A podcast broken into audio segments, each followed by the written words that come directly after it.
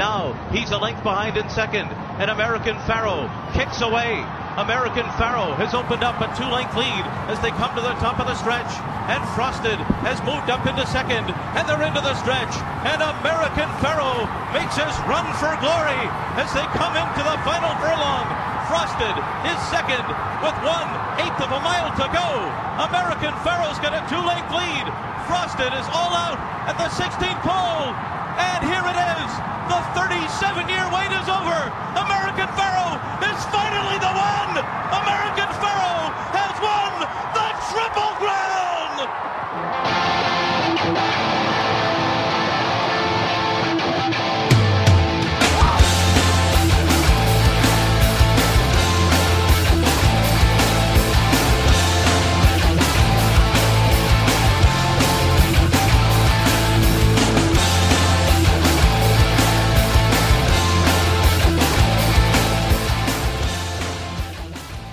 I don't know what they charge for courtside seats at the NBA Finals, but I know that generally speaking, those are expensive tickets. Is about as expensive uh, as tickets come in sports. Those courtside Right. NBA Yeah. seats, because I mean, essentially, you could have a seat next to the bench, right? I mean, it, there's the bench, and then your seat is there. Yeah, I listen. I listened to Adam Carolla's podcast, and a guy in there, Bald Brian, went with his father, and I don't think they sat courtside, but I think he said his individual tickets were like five hundred bucks a piece. And Okay. that, that was like sticker price. Right.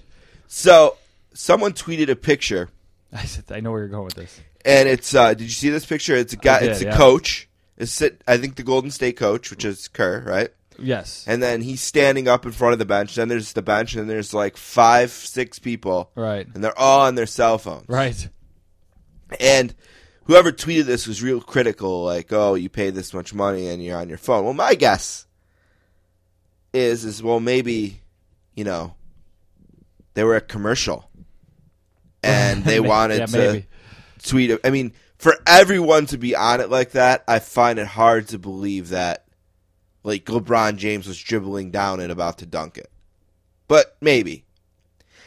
And then the next day, or maybe it was the day before, I heard about this story out of uh, Fenway Park in Boston, where um, a lady was hit with a bat uh, in the throat. And I did hear this. they yeah. had to stop play and kind of wheel her through the stadium to get her out of there the quickest. You know, like she was above the dugout and they got her onto the field and wheeled her through. That's how critical her condition was. And the first thing that came to mind was, well, she must not have been paying attention. Was she another one of these people on her cell phone? Was she in a conversation? When I was a kid, actually, one of the first hockey games I was at uh, in the old auditorium, uh, my dad took me and we had good seats in the uh, the golds Okay. and there was uh, four people, a couple rows below us, and it was two guys and two ladies, and the ladies were talking the whole time, and the one lady took a puck in the throat. Did she really? Whew. Just it was a cold sound, you know, and um, it wasn't good. She's, I'm sure she ended up fine, but it was ooh bad. Yeah.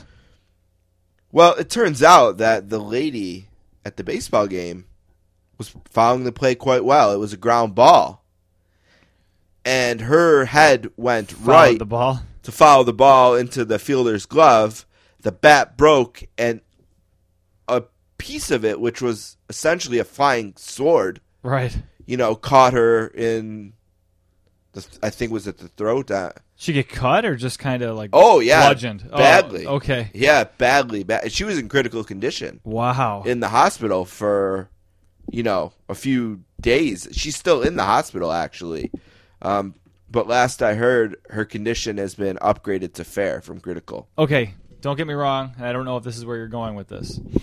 One girl dies at a hockey game. They put the nets changes up. The rules. What if this lady died? How would baseball have changed? You think it's nets? Well, everywhere? this is exactly where I was going with it. Actually, Okay. you're right on.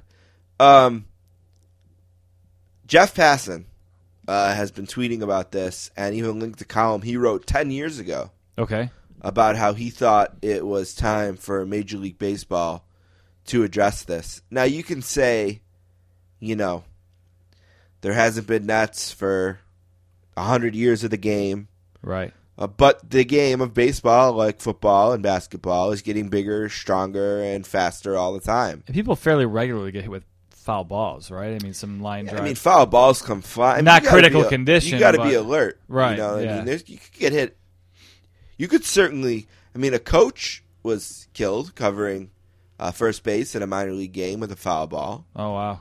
You know, uh, and that's why the the base coaches wear helmets now. Um, and it is something that uh, Major League Baseball is gonna gonna. The new commissioner said this. There's a variety of issues that we're going to take a fresh look at. You have to react strongly to an incident like this, but I think the best word for it is that we're going to reevaluate where we are on the topic, uh, which seems fair, I think, to reevaluate it. Sure. Uh, he went on to say, I think it's important not to lose sight of the fact that we have taken important steps in this area. So now he's getting a little defensive. But safety is much improved from where it was a few years ago. Spent a lot of time, effort, and money to make sure that our bats are safer and we have less of these incidents. Uh, he goes on to say that uh, because it could affect play, they also have to talk to the Major League Baseball Players Association with it. You know, for them, it might be changing the kind of bat that's used uh, to cut back on broken bats and things like that. It could be a net. It probably has to be something, right? I mean, more often the danger is the ball, right? I mean, it's kind of fluky. That I mean, bats do go into the crowd. though. Guys just slip with their bats sometimes too. But I mean, in general, yeah, I would think it would be a net of some sort. I mean, it, hasn't hurt hockey. I don't think. I don't think it's hurt hockey either. And what I was going to ask you is, would the presence of a net make you any more or less likely to go to a baseball game? No, I mean, I, the reason I don't go to, or haven't been to a game, isn't because I'm worried about getting killed or anything like that. Um, there is the appeal of catching a foul foul ball, though. That's definitely a part of baseball games. Kids bring their gloves to the game, And I think the ball could still go, Go over up the and over sure. the net, plenty. Yeah, I mean that I doesn't happen all that often in hockey, that. but uh, baseball is a different animal. Yeah, I don't know. I, I wouldn't have any issue with it. I imagine most people wouldn't either. I, Yeah, I could be wrong. 2002 was when that poor girl died at the Blue Jackets game. So it's a long time ago now, and uh, I never really have felt like the Nets bothered me. no, no, I never noticed them. I mean, they they don't show up really at all on TV and in person. You don't. I don't think it ruins anything. Well, now that that's settled, we can start the show.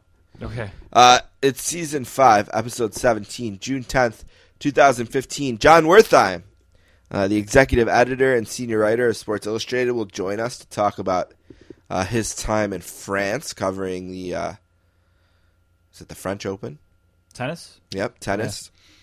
Serena Williams won her 20th major. Is she the best ever? Uh, we'll ask Jon what he thinks. Also, he wrote that cover story on Ronda Rousey Oh, okay. a few weeks ago. We'll talk to him about that. And we'll talk to him about Sports Illustrated. I heard they're trying to uh, get on our turf and have started some podcasts. really? So we'll have to find out what's up with that. Uh, we all know that's our landscape Sports Illustrated or podcast? podcast. Okay. So, you know, then we might have to tell them to back off, step off, Jon. or maybe we'll uh, ask if we could maybe join them. yeah. more politely. Uh, and also, um, Console Wars, a book that Don read uh, when we covered it the first time. I say that without joke this time. Right. Uh, the first time we featured it as a, a hardcover. Uh, it's available in paperback now, and um, we have copies to give away. And on today's show, we have the author Blake J. Harris on to talk about video games and his book, and working with Seth Rogen and documentary films and uh, those kinds of topics. We'll also update the rest of the book club. We'll end the show with one last thing. And right now, we'll do three things. Let's play a game. All right. Count of three. One, Alrighty. I'll take it off. two, The oil patterns on a PBA lane are very, very difficult. three. I might be able to beat JaMarcus Russell at quarterback. This is the funnest night ever. Did we just become best friends? yep. Now let's move on to other business. All right, we'll start off right away with uh, American Pharoah. I cannot believe how much I enjoyed this sporting event. I mean, it was so cool. After you know, for both of us, it's the first time in our lifetime that a horse won Yeah, a triple crown. true. But it was not even close to the first time that a horse was close. Right? We've no, and it always seems to be that same trainer's horses. I just Bob Baffert the was the white-haired yeah. guy. Yeah. Yeah. Uh, say this jockey, this was his third time Okay. on a horse attempting uh, the Triple Crown, including California Chrome next year. One thing that really surprised me uh, only 90,000 people at the track, which is about 10,000 less than they had last year. okay. And although it did really very well in the ratings, um, it didn't do as well as last year. So horse racing may have reached a point where we might have been wrong. Maybe they did need this. Maybe, Maybe. the allure of being that close wasn't enough anymore. Maybe the luster, maybe fans felt like they've been quote unquote sucked in too many times. Maybe the people shouting about how it needs to be changed, it's too hard. That may have gotten through to people. It's just a beautiful day in New York. Uh, the weather certainly didn't keep people away. Um, and, you know, 10,000 people less there and uh, not as strong of a rating as just last year. Although still a good, very good rating on TV. Um, but uh, I don't know. It was very exciting. I loved it. Did you watch it? What did you think? I did watch it. Uh, I don't know why. Like, I don't know what brought me to this. I guess the the chance at history did, and that's the discussion we had last week. And before we came on, I kind of said that I posted a similar thought to Facebook and really got no traction. And I have people that are horse racing friends, and Well, explain that thought. What? what okay, we had, last yeah. week we discussed a little bit that actually winning the Triple Crown might be bad for horse racing. It's the it's the allure of chasing uh, 37 years worth of history that is the bigger thing. Now, next year, if you got a horse that wins the first two legs, is it as exciting? Oh, it hasn't been a Triple Crown winner since last year. Now, here's the thing. I wasn't sure. I, I, was sort of on the fact that maybe if American Pharoah pulled this off, horse racing would be in a spot of where do you go from here. But now, after watching it and being as excited as I was about it, maybe next year I'm thinking, I want to see if he can do that again because now I want to see just how great American Pharoah really is. Can Okay, because he'll still be running next year. no, he won't be in it. No, I mean only the three year olds run. Okay, right. But it's a chance of perspective. I've now seen what a triple crown winning horse was. Right? I may have seen video of Secretariat or Seattle Okay, Slew, right. but I never got to live through a triple crown run like I did this year. Secretariat's considered like the greatest horse of all time, right? I think so, yeah. Because I heard something like if Secretariat ran this, he would have blown American Well, I, Pharoah away. I think like- Secretariat won it by 31 lengths. yeah, something ridiculous. So I don't know. So I mean, maybe maybe like you said, maybe that's what but that doesn't lessen it for me that he wasn't Secretariat. I mean, right. Jeez. No, that doesn't either. But as far as is it if a Triple Crown winner comes out next year, does that are you as excited? Yeah, I think so. Yeah, I mean, there was three in the 70s. right. You know, uh, if there's three in this decade, I'm cool with that. Um, in the end, there's still been hundreds of years of horse racing, and there's, you know, very few of these horses Sure. that have been able to do this. I just don't know what it would take for horse racing to be popular. It is a rich white people.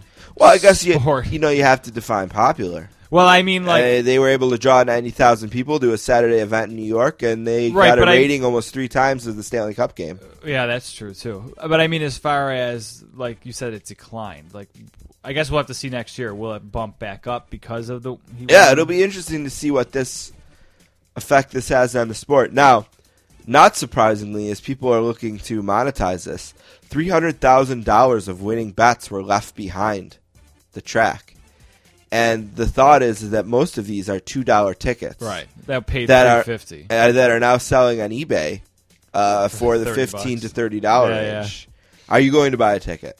No, no. It's For, so for what? I would have.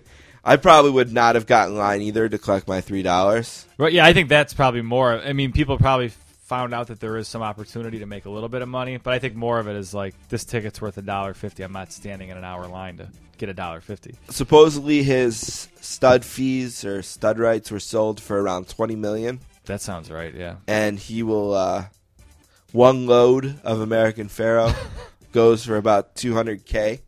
Wow. So he there's talk he may race again. Somehow I doubt it. Yeah, for what? The owners want to race him again because technically they lose sort of ownership of him. If they don't race him? No, like he's going to be moving to Kentucky to bang other horses. Okay. And there's like an official like group that kind of does that. Does now. that? Yeah. Yeah. I've heard that's not even a thing. Like, you think he gets to go and bang horses? I think there's like a machine or a, a guy, like in a stable, that, that's his job is to jerk off horses. I, I don't know if that's true or not. I, but you think, like, oh, you win this race, you get this great life. I think he gets a pretty damn good life. Oh, I'm sure. Horse wise, I mean, yeah, I'm sure he's led a pretty sweet life up to this point. yeah, too. he's not in a chicken uh, mill or something. No, absolutely not. But uh, yeah, I loved it. I was fascinated, maybe is the word, by it. I was. You know what? It it it drew me to. I think actually of all of them, I think the Derby was the one I missed. But uh, I watched the second, watched the third, or no, maybe it was the other way around. I missed the second. Like all the horses, I skipped the second one. in the pouring rain. Uh, yeah, and I Yeah. that's okay. I didn't see that one. Yeah. So I saw.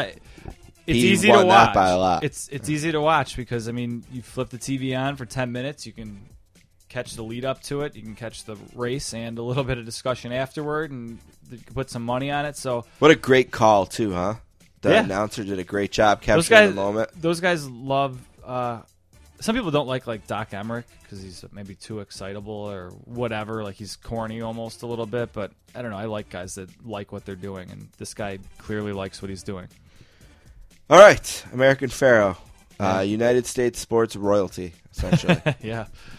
Uh, the NHL Finals game two was last, or game three was last night, and um, before we get to that, um, game two was right after the horse race. We talked about last week what a great lead-in it would be, and sure enough, it was the highest-rated game two in the history of the Stanley Cup Finals. Um, so certainly uh, a good lead-in, and luckily they got to see a great game. Game one was not a good game. No. I don't remember. Did we? When was game one? Was last Wednesday, I think, right?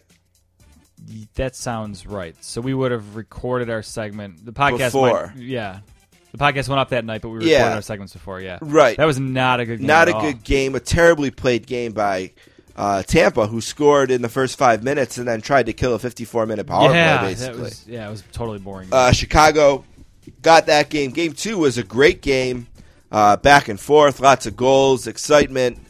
Uh, Tampa Bay takes advantage of Patrick Sharp's aggressive work to get them a goal. Uh, he took a penalty, got out of the box, and immediately took another penalty, um, and they got a goal, a slap shot goal. And then last night, uh, Chicago took a lead on a Brandon Saad goal in the third period, gave up the lead 13 seconds later, and then uh, Victor Hedman uh, made a play that made Corey Crawford look very bad. Corey Crawford, well, how about this? It's two to one Tampa in the series. Three games in so far. I'll give you my best player in the series and worst player in the series.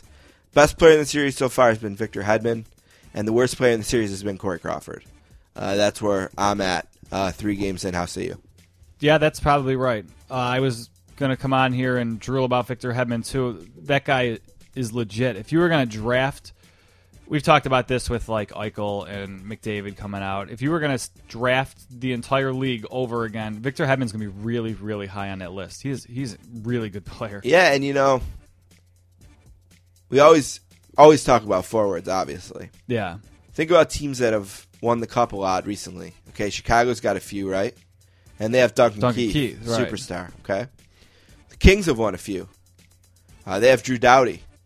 Yeah. I mean, he maybe more than all their forwards, Right. right? Yeah, Yeah, he. uh I don't think he did win the Conn Smythe last year. Justin Williams, I think, did, yeah. Because he had all those game winners. but he should have. yeah, sure. Um, and now we're seeing it with Hedman.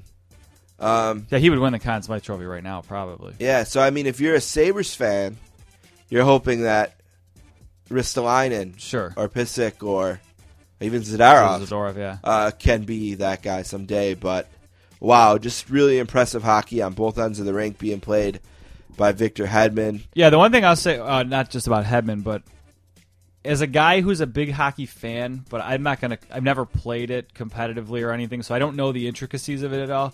The one thing that impresses me about both of these teams is the way they get out of the defensive zone is awesome to watch. And maybe it's because I've been watching five years of the Sabres Right. struggling to get out of the defensive zone. These guys go on the attack from their blue line out. It's awesome to watch if, if you're into hockey at all. And one thing that maybe the Blackhawks have struggled with in this series is getting into the offensive zone uh, after they, like you said, Right, impressively right. get out. Some of their, especially on the power play, their entries haven't been great. That's maybe one of the. It's been a really close series. You know, at two to one, every game's been a one goal game. Right? I don't think uh, Tampa got an empty netter in game two. No, No, they didn't. so, no. So it's three one goal games, no overtime yet, but a really close and exciting after game one series. Game two and game three, as good as you can watch uh, at this time of the year. Uh, this is a great series. It's got it all, really. It's got stars in the front, it's got stars in the back, and both goalies. I'll give Bishop credit because it seemed like he gutted it out last night. Yeah, I heard the the announcers at some point say that he looks confident out there. I thought he looked kind of like all No, over. I didn't like, see anything happy that feet, looked like confidence. Yeah. Looked like he couldn't move from side to side or get up and down very well. Do you agree that Crawford should have had the Callahan goal? I mean, that was a nasty shot. I thought Yeah, no, I don't. I- Callahan's was a snipe. because I heard one of the one of the color guys or somebody said Crawford probably wants that one, but I think that's just a gut reaction to like a guy taking a shot that goes in. You know what I mean? Like, because so many hockey plays either have to deke the goalie out or bounce off a foot or something. He might in. want it back, but I don't know if it's a soft goal. I thought he looked foolish on the on the game winning goal. I mean, why he was following Hedman to the point Oh. of his right leg was Right. practically over the goal line. Hedman's not shooting from there. That fifth or sixth Just- defenseman too was out to long. Like, Yeah, oh, yeah, you could see why they don't Yeah, play him much, right? Yeah. Um, but yeah, I mean, he just got he just he's been bad. And the second goal, the one that you know, 13 seconds after they take the lead, he just can't find the puck. You know, doesn't cover it. Uh, they've beaten him a few times, like in scrums around the net that beat him in between him and the post. Uh, he just has not played well. I don't know. No, I mean for games If they're going to win it. They're going to need him. There haven't been big blowouts or anything. Surprisingly, with these, I mean, you would think if a goalie wasn't playing well against Chicago or wasn't playing well against the Lightning, that there'd be some massive And scores. maybe that says how great guys like Duncan Keith and Victor Hedman are. Right? maybe, yeah. And the Blackhawks, you know, helped themselves helped the Lightning quite a bit by missing a couple empty nets last night, especially in the first Yeah. period. And uh, I didn't love the officiating last night, um, but not a factor so far. Uh, yeah, I don't remember any glaringly bad calls. I'm not a fan of it's the playoff. I mean, these are the best players. Like they they need room a little bit. There were what three calls all game, something like. When the Lightning got the three? five on three, I didn't love either call. The goaltender interference. Okay. I, I don't mind them calling it at him because you can't be hitting him with your hands. But he's also pushed in there a little bit. and there is a way to call interference without calling a penalty. Right. Um, and then also the one before it was, I guess, a roughing behind the play. I, I don't know. It's just weird what they decide to call because, like you say, for the most part, Totally they swallow the whistles. Right. Um, yet suddenly there's this call made, and it's like, well, I just, I just seen that and didn't look like a penalty to me. I'm not saying I'm I'm seeing a lot of penalties that aren't called. There's just not a lot of penalties called in general. Maybe it's the way the teams play. They're not an overly either. Neither team is overly nasty or anything like that. and overall, it hasn't been an issue. Now, on No. the other hand, in the NBA Finals, oh man, does it hurt the game the way these guys officiate this? Uh, it's one to one. Um, game one was a great game. I watched quite a bit of it, yeah, I didn't make it to the end, but I did watch quite a bit of it. and to see Cleveland not close it, get to overtime, and to lose Kyrie Irving the way they did, Yeah, I thought it was over. The you series just over. think, yeah, oh man, sweep. right. And they dominated game two for the most part. Needed Again, blow 11, 11 point lead with three minutes left, but end up uh, outlasting Golden State in OT. First time ever that the NBA Finals have had overtime in game one and two. Yeah, I believe that. Um, so, really entertaining basketball, but man, you think, you know, usually it's like stars. They just get all the calls. LeBron doesn't get any. I mean, the way he takes, and he's a big guy, and he has the it, ball, right? He's just too big. and he has the ball a lot. yeah. I mean, he has the ball. What seventy five percent of the game that Cleveland has it. It seems like now. Um, and I, I get you can't just blow the whistle every time. I'd hate that too. But in some of the clutch moments of game two, he just wasn't getting the whistles I thought he deserved. That's the hardest thing I think to watch as a casual observer of basketball. right? What is a foul? What Some isn't. guys get absolutely drilled and it's not a call and then you get like a little slap on the wrist and that's a call. Like that that's some of the weird ones that they call when you're not even looking at it, like it happens behind the play. Right. All of a sudden, the whistle blows and everyone's like looking around. What Right. happened? But someone important took a foul way away from the ball. it's been very entertaining basketball. I'm excited that you got a chance to see some of it. And uh, that's one to one. NHL is two to one. I think we're going to have a couple of long series here. Has your outlook on either of them changed since we talked last? No, no. I mean, I picked the Lightning. Uh, maybe I don't have the advanced stats in front of me, but I bet you they favor Chicago.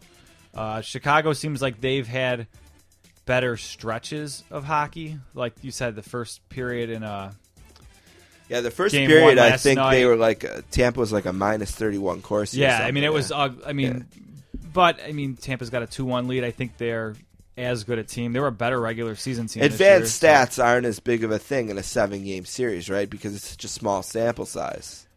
Yeah, probably not, and not. I mean, such a- you throw away the Corsi and all that from last night, as Tampa won the game. sure, right. So I mean, Chicago can brag about how great they were in advanced stats all they want. Now it might be a predictor going through, maybe, but I don't know. The games Yeah, are but so when you only need to win two more games, and, Yeah. uh, and you probably only need to win them two to one, maybe, or three to two. right, yeah, the way it's gone, I, that maybe is the most surprising thing to me is that Low score. not that they're close, but that they're kind of low. no goals yet for Stamkos, Kane, or Toews. You got to figure that's going to change. Yeah, uh, a local guy, uh, the advanced stat hockey guy, tweeted a picture of Sidney Crosby, or was it Toews? Either way, it was about how you don't hear nationally about how Toews getting beat up for having a bad series, but if this was Crosby, you'd probably hear it. I'm not a huge Crosby guy, but I think that's probably fair. I bet you you would hear how Crosby's not pulling his weight, and you're not hearing any of that from Toews or about that about Toews Or so. Kane, or Stamkos. Yeah. None of them have a goal. And they're No. all huge stars in the league. Stamkos ripped one off the post last night, didn't he? And He Kane looked, I mean, unbelievable Yeah. last night. Maybe that's what it is. Maybe they just look good. Maybe they're Yeah. all passing the eyeball test. It's just a matter of time. All right, last thing. Team USA won their first uh, World Cup soccer game, three to one yesterday. Uh, England lost today, maybe the first upset of the tournament. These games are late, to right? France. I saw one on Uh, TV last night. well, they're in Canada, so I Oh, mean- really? Yeah, maybe it was a replay that I saw last yeah. night. No, I mean the U.S. game was. I mean it was the night game, but I mean it was started at seven, I think. Okay. There is absolutely no reason for Team USA to be wearing neon yellow socks. I didn't notice. I'm that. sorry, but Is it for Our colors are red, white, and blue. There's no for a cause in the World Cup. Yeah, I wouldn't There's think no so. reason. I didn't hear a cause. It's not like the breast cancer month for football. No, you don't Right. do that in the Super Bowl, and you don't do it in Right. the World Cup. Right. Um, they need to get their kits in order. Um, but you only get to play three games in the round robin, right? I mean, it's a short tournament. Uh, they did get the win. Couple of bad uh, yellow cards called on them. Uh, not a surprise to me if FIFA would decide not to ref the U.S. games all that favorably, considering we just locked up all their leaders. but uh, we'll see if that becomes a bigger thing so far. You get a chance to see any of the World Cup yet. No, I didn't. I saw, like I said, I was flipping through the dial and I saw a game was on last night, but it wasn't the U.S., so I didn't turn on to it. Are you sure it was the U.S.? You just didn't know because they were wearing yellow no, I just saw it in the guide. I didn't actually even turn to the game. I think I was watching hockey at the time, or it was intermission. I was looking for something to flip to. All right. That is three things for today. Uh, we're going to have Blake J. Harris later. We'll finish with one last thing. We'll take a break now and come back with the executive editor from Sports Illustrated, Jon Wertheim.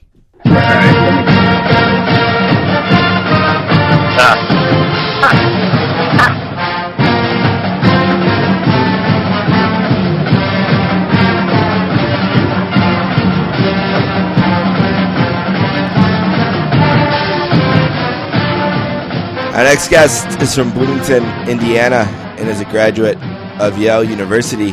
He made his sportscaster's debut back in 2011 while promoting his book, Scorecasting The Hidden Influences Between How Sports Are Played and Games Are Won. Uh, he's a multi time guy in the Best American Sports Writing Anthology, was even published in the crime fighting version. He's an executive editor now at Sports Illustrated and is one of the most accomplished writers to ever appear on the show. He's making his 13th appearance. A warm sportscasters welcome to Jon Wertheim. How you doing, Mr. Wertheim? Well, I'm up to 13. Is that right? Yep, 13. A strong, strong hold on second place. Lee, Lee Jenkins still has the lead, though, right? Yeah, Lee Jenkins is still in the lead. Um, but Oh. you two have uh, distanced yourselves a bit. I think number three is our OG, which stands for original guest, Jeff Passan, who I think is at nine or ten ish. Something like Oh, that. man. Yeah. So I ex- All right, we got to work on that. How are you? good. I'm doing really good. I uh, experienced a Yale graduation. I was I was kidding my brother. I said, you know, my graduation was three hours. Yours is three days. Said I know I went to. Who, who's the uh, who's the guest for speaker this year? You know, it was Joe Biden, and um, Oh, yeah, and he did great too. And he, you know, is I don't know what the right word to say is, but you know, I watched him, and he's got that reputation, and he played into it, just kind of yucking it up a bit at the beginning. He put on his, you know, his Top Gun looking glasses or whatever, and played to the crowd and cracked some jokes, and and he got real serious, and he talked about the tragedy with his wife and his daughter uh, way back in 1972, and he talked about how his son Bo had went to Syracuse, and uh, his other son had went to Yale for law school, uh, or maybe Harvard, or maybe it was Yale. I don't know, uh, uh, one of the two. And how Bo had to work a lot harder. There wasn't as many doors open as there were for the Ivy League, uh, his Ivy League son, his other son, and he talked about how uh, Bo had climbed to uh, be one of the most loved politicians in the state of Delaware, and he talked so glowingly about him.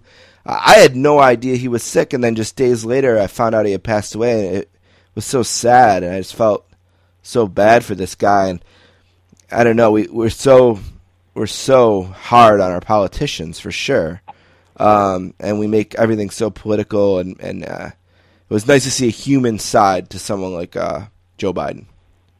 So.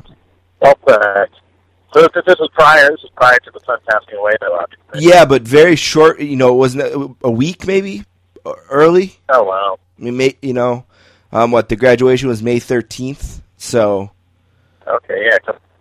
Yeah. yeah, so um, All right. On that, uh, on that happy note, yeah, talk Uh, yeah. But it was a, a great uh, graduation. Who is it? You who is the Okay. speaker at your class day? Because the, the speaker is not at you know commencement at Yale. They speak on class day.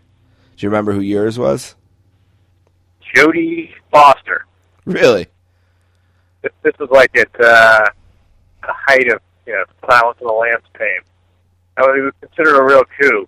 No, she was great. She, you know, she, she pissed off the old timers, uh, but she was she was quite good. You can watch it on you. You know, someone said you can watch it on YouTube. It's pretty pretty good. Uh, pretty good address. Did you wear a goofy hat? Uh, yeah, you know, you, you kind of have. So always one all these traditions. You're you're always like, at, at some level, you, you you feel a little self conscious playing along, but you also feel like you, you gotta. There's a grudging reluctance to go along with it. You, you kind of don't want to be the guy who like thumbs his nose, but you also have to. You know, you don't you don't want to suspend all irony. So uh, yeah, it's always it's always a balance. Were you in the class day video? Uh, Did they do that? Uh, I'm dating myself. I'm not sure we. Uh, sure video was particularly prominent. If it was, it was you know, the handheld uh, Sony with the wrist strap variety. Yeah, so they they have the they have this like I guess it's a tradi- tradition. They have this cla- the video they play, which was just after Biden spoke. It was almost like the main event. Like, oh, here's going to be the class day video. It was like this 15 minute video, um, which was mostly about what should the video be about. Like that was kind of the gag that they played out. You know, it was like these Yale students trying to figure out how are we go- what are we going to make this video about, and they were seeking advice, and uh, all these like cameos, and um, when the uh, I played the fight song uh, to bring you in as I always do, and it finished, and the next video that just started playing on YouTube uh, was the class day video, and when we were talking about, it, I looked down and saw it. Um, so I just queued this up. So here is the uh, here's a cameo. I'll play. I talked about this on the show last week. I didn't get a chance to play it. So for the listeners uh, last week and for you, here's a cameo that the uh, Yale hockey graduates of 2015 made in uh, in the class day video. I hope you can hear it. You should be able to. You heard the fight song, right? Yeah, if you heard the fight song, you hear this. Here you go. So, do you guys have any ideas for the class day video? Uh, yeah, frankly, as a seminar participant, I think the class day video should represent the highest ideals in this great university, like diversity, Diversity. opportunity cost, Sunk cost. academics. Sensitivity. free riding. And yeah, just to like dovetail off what Roof said, I think that we wouldn't want to stoop to a level of lowbrow slapstick humor. I don't know if you could hear that good for for some reason. Was- that.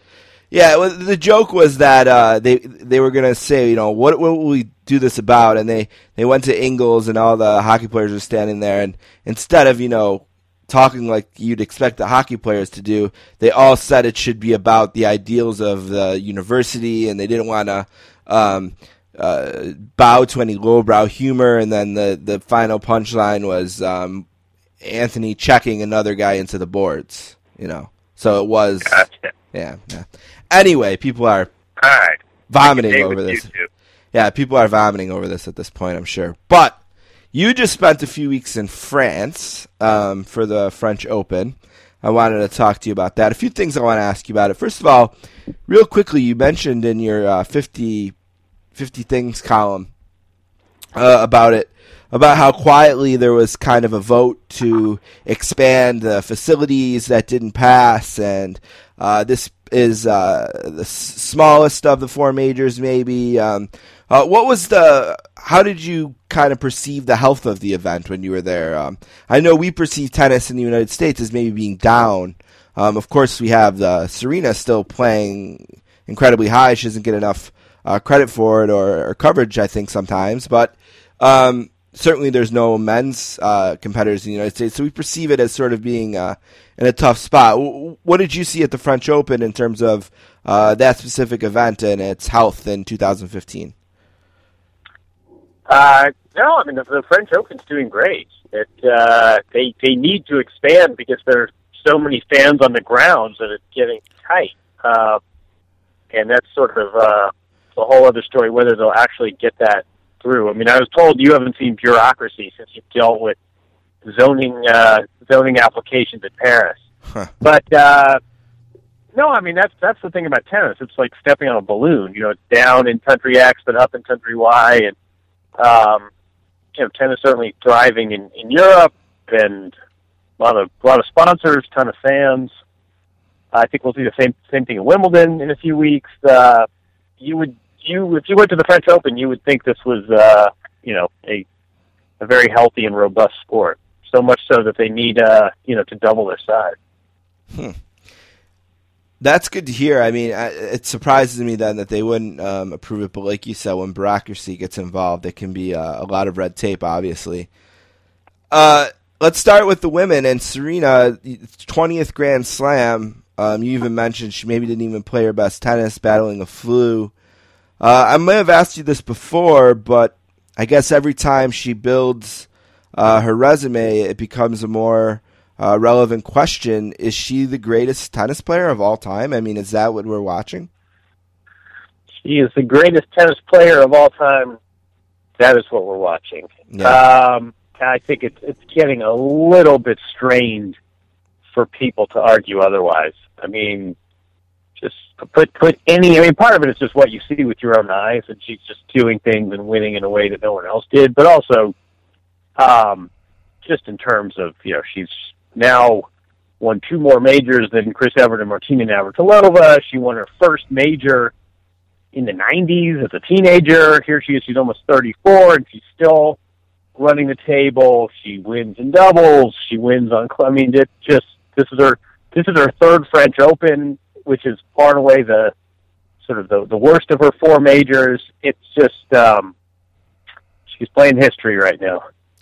Yeah, and we always talk about legacy, and you know, of course, there's a lot of it going around about LeBron and what this could mean to his legacy, and uh, with American Pharoah and and and that, and uh, she's halfway to a uh, a Grand Slam uh, here at this point. Uh, I think, right? Yeah, she won the Australian, right? She's halfway there. Yeah. Yeah. So Yeah. if she were to win these next two, um, how, what what does that do? For, I mean, can she even build? I mean, it's to the point like, like you said, it's it's getting awkward to argue against her being the greatest. But what would a Grand Slam mean to her legacy?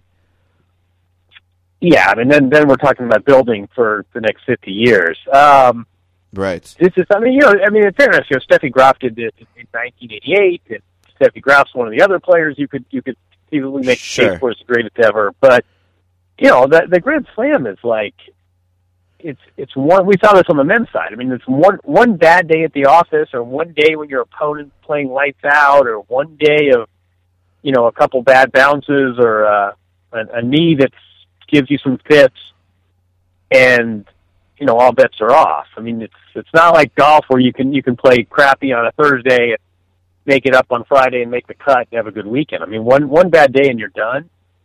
So as, as it is, Serena's won the last three majors. You know, it's 21 straight Grand Slam matches. But for her to do all four in a calendar year, um, you know, then we're just then, then we're just building. Right.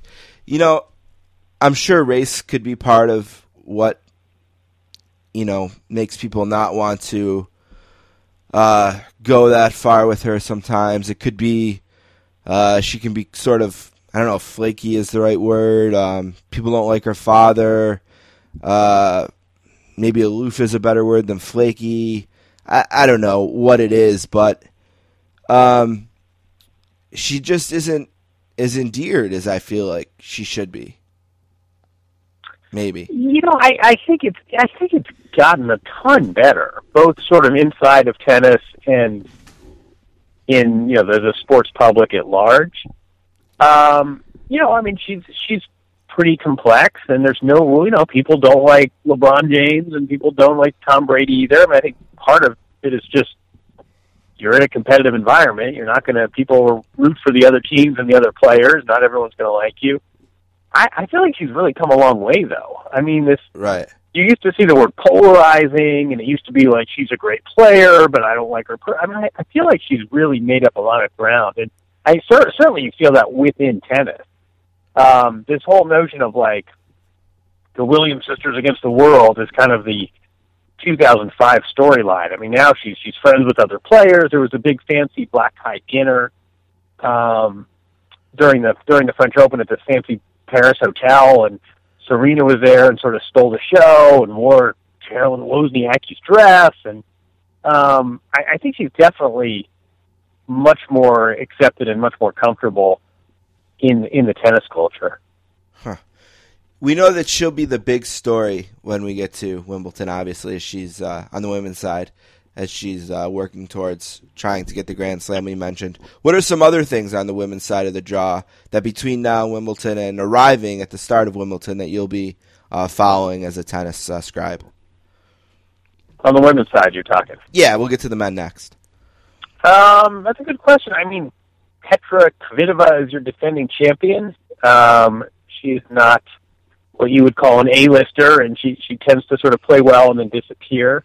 Uh, I mean, I think from sort of it's almost rubbernecking, but I think everybody's kind of wondering what's going on with Genie Bouchard, who a year ago was this up and coming star and so marketable and obviously uh, attractive, and she's Canadian, and she's struggling just to win matches. I mean, this is this has become a a real disaster. And she reached the finals of Wimbledon last year. Now this year she's got a losing record on the year. She lost the first round of the French Open. And there's almost this question of, you know, we've we've seen sophomore slumps, but is this player ever going to get back to what she was? Um, you know, Maria Sharapova is always interesting. Madison Keys, this this young American, especially on grass, um, is a player who's got a real chance. But as you say, uh, Serena's our our top our top line item on the agenda. Yeah, and we were really close to having the top line being the same on both sides as Djokovic was up one set to zero, um, two sets away from being halfway through a Grand Slam himself uh, before Stan the Man won those three sets in a row and upset him. Uh, what? Let, us get to that in a second. Let's start with Nadal because obviously, when you get to uh, the French Open, you that's the first thing you think of is uh, not necessarily um, will Nadal win, but by how much. Um, clearly, this year it's been a different story. Uh, the demise of Nadal has been the big saying. Uh, and the people who were uh, trying to hold that theory off were saying, "Well, just wait until until the French Open." And uh, it's not like he bombed there, but he didn't win it. Um, where do you stand with Nadal and the whole narrative of uh, uh, kind of the death of Nadal or whatever? Yeah, I mean, I was one of those people too. Was sort of let's let's hold off until the French Open. Well, now the French Open happened. Nadal did not win, as you say. He didn't he didn't bomb, but he also couldn't get a set off of Djokovic in the quarterfinals. And I think now the question is sort of where where is this guy and what's he going to do to get back? And the the thing that's weird to me is that for years and years and years it was sort of the the body is going to give out on him, and you can't play such such physical, violent tennis forever um, but this is really more mental than anything else. I mean, uh, you know, he, he double faulted on match point. He sort of went away in the third set. You just, this energetic, fighting guy is not there anymore. And in a way, it kind of gives you encouragement. I mean, it's not like the guy's knee is disintegrating. I mean, it, it's confident. You can, you can get that back. But it's really kind of jarring to see Nadal, of all people, um, sort of talking openly about how he lacks self belief, and it, it's um, it's very strange to see him so vulnerable. I guess I'd say. Yeah, uh, that is interesting though. That it's not the knee necessarily, you know, and and then like you said, it is encouraging to think, well, you know, it it you you can get past the mental stuff maybe, but I mean, if your knee goes, your knee's gone. That's it, right? I mean, like Bo Jackson, his hip his hip went, so that was it. Yeah, exactly. no more Bo Jackson, Exactly. right? Yeah. Um, we started to talk about Djokovic, and I, and I peeled back just because I had forgotten Nadal. But you wrote, you know, in your column, you know, he's still the undisputed number one, uh, but he doesn't have a, a French Open title. You think he'll get one one day? Is that is that very important uh, to his legacy? I feel generic, constantly asking about legacies, but um, when we're talking about a player as uh, as great as Djokovic has been for, for quite a few years now, um, I think it's fair. Uh, does he need this tournament at some point? Yeah, I mean, you know, need need for what? But yeah, I know, I think so. He's, yeah, I mean, what he could retire tomorrow and he'd be a Hall of Famer and like one of the all-time greats. But yeah, I mean, um, he's he's been pretty open about it too. He, he's never won the French Open. He's won every other. uh He's won every other major, uh some of them multiple times, and I think in, in the sense of sort of quest, he needs it. I mean, again, he's you know, you've got you've got players, Pete Sampras. I mean, there've been plenty of players who haven't won a major, and so be it. I mean, he's been very outspoken that he wants this. This is sort of his. uh This this is his great quest, especially having beaten Nadal. I mean, he he beats Nadal, who'd beaten him the previous six times they'd played in Paris. Everything's lining up great. Then he has this kind of quirky two day match with Andy Murray, but he wins that. You sort of feel this destiny coming on wins the first set, and then he just got beat. I mean, this wasn't no, nobody's saying, "Oh, he choked." You know, he couldn't uh, he couldn't hit a ball once he got to the final. He just ran into a really hot player. Um, and so here we are. This guy is number one. He's won everything in sight. He's only lost three matches all year, but he still doesn't have that French Open. And until he until he gets it, it's also sort of hard to even consider him in this in this greatest conversation, this greatest ever conversation everybody likes to have. Right. Um, you know, Nadal and Federer have won all four majors. Um, you know, Dj- Djokovic really needs to do that if if he wants to get in the conversation in You- terms of best ever. You know, for the last few years now, we've talked about men's tennis in terms of like the big four, um, with Murray being the fourth, and then uh, Djokovic and Nadal and um, Federer. Uh, this is two years in a row now that Wawrinka has. Is that how you say it? War, Wawrinka? Am I saying that right? Stan. Yeah, sure. Yeah, close enough, right? Uh, Stan. yeah, Stan the man. It's uh, two years in a row with a major for him. Is he creeping into? Is he is he the next guy? Is he the is he the most serious uh, contender? If we're not talking about Djokovic or Nadal, and and uh, obviously Federer is is very very close to the end. Um, Murray is going to be one of the favorites as we go to Wimbledon. He's got one there a few years ago now. Uh, is this the, is this the fifth guy? Is he is he even better than that maybe or um, or am I uh, overstating it a bit? Um, yeah, I mean it's a good question. I mean the the problem is he was 30 years old. This isn't like uh, Right, not a a kid. young kid to keep Right. an eye on. Yeah, Here he's old, older than Djokovic, older than Nadal. Um, but you know he's got two majors now, which- is the same. Uh, you know Mur- Murray has Murray has two majors also. Um, dangerous player, nice late in his career that he um, has done this this sort of big winning. I, I think it's almost like the big three. I, I just wrote this. It's like Saturday Night Live, how they have uh, the cast and then they have a couple of featured players. So I, I think I think it's the big three, and then Murray and Stan as your uh, as your featured players. I, I mean, you know, he he can win. I don't think he's going to win Wimbledon, but I mean, he can win on hard courts. He can win on grass. But again, he's he's older than uh, he's older than all the guys we're talking about, except for Federer. So it, it's not like uh, this guy's got ten more years of of winning to do. right. Um, same thing I asked you with the ladies uh, as we build towards Wimbledon here, and we're getting ready to go into the uh, into into that. What will you be following as a tennis scribe? What are the big uh, What are the big stories on the men's side? Um, that's a good question. I mean, there's nothing quite as obvious as Serena. I mean, obviously, how will Djokovic respond to this um, to, to this sort of I wouldn't say shocking, but I, I would say surprising defeat in the French Open. Uh, I don't think he's going to play between now and Wimbledon. So how will he make that transition to grass? I mean, if, if Federer wins one more major, it's going to come on grass Right. you know, he came within a few games last year. Um, sort of where where is Nadal is a swirling story. Andy Murray. I mean, how can Stan the Man follow up this tremendous, uh, unexpected Grand Slam title three weeks later? I mean, it's always weird in tennis that you have you have these four majors, but there's hardly spaced.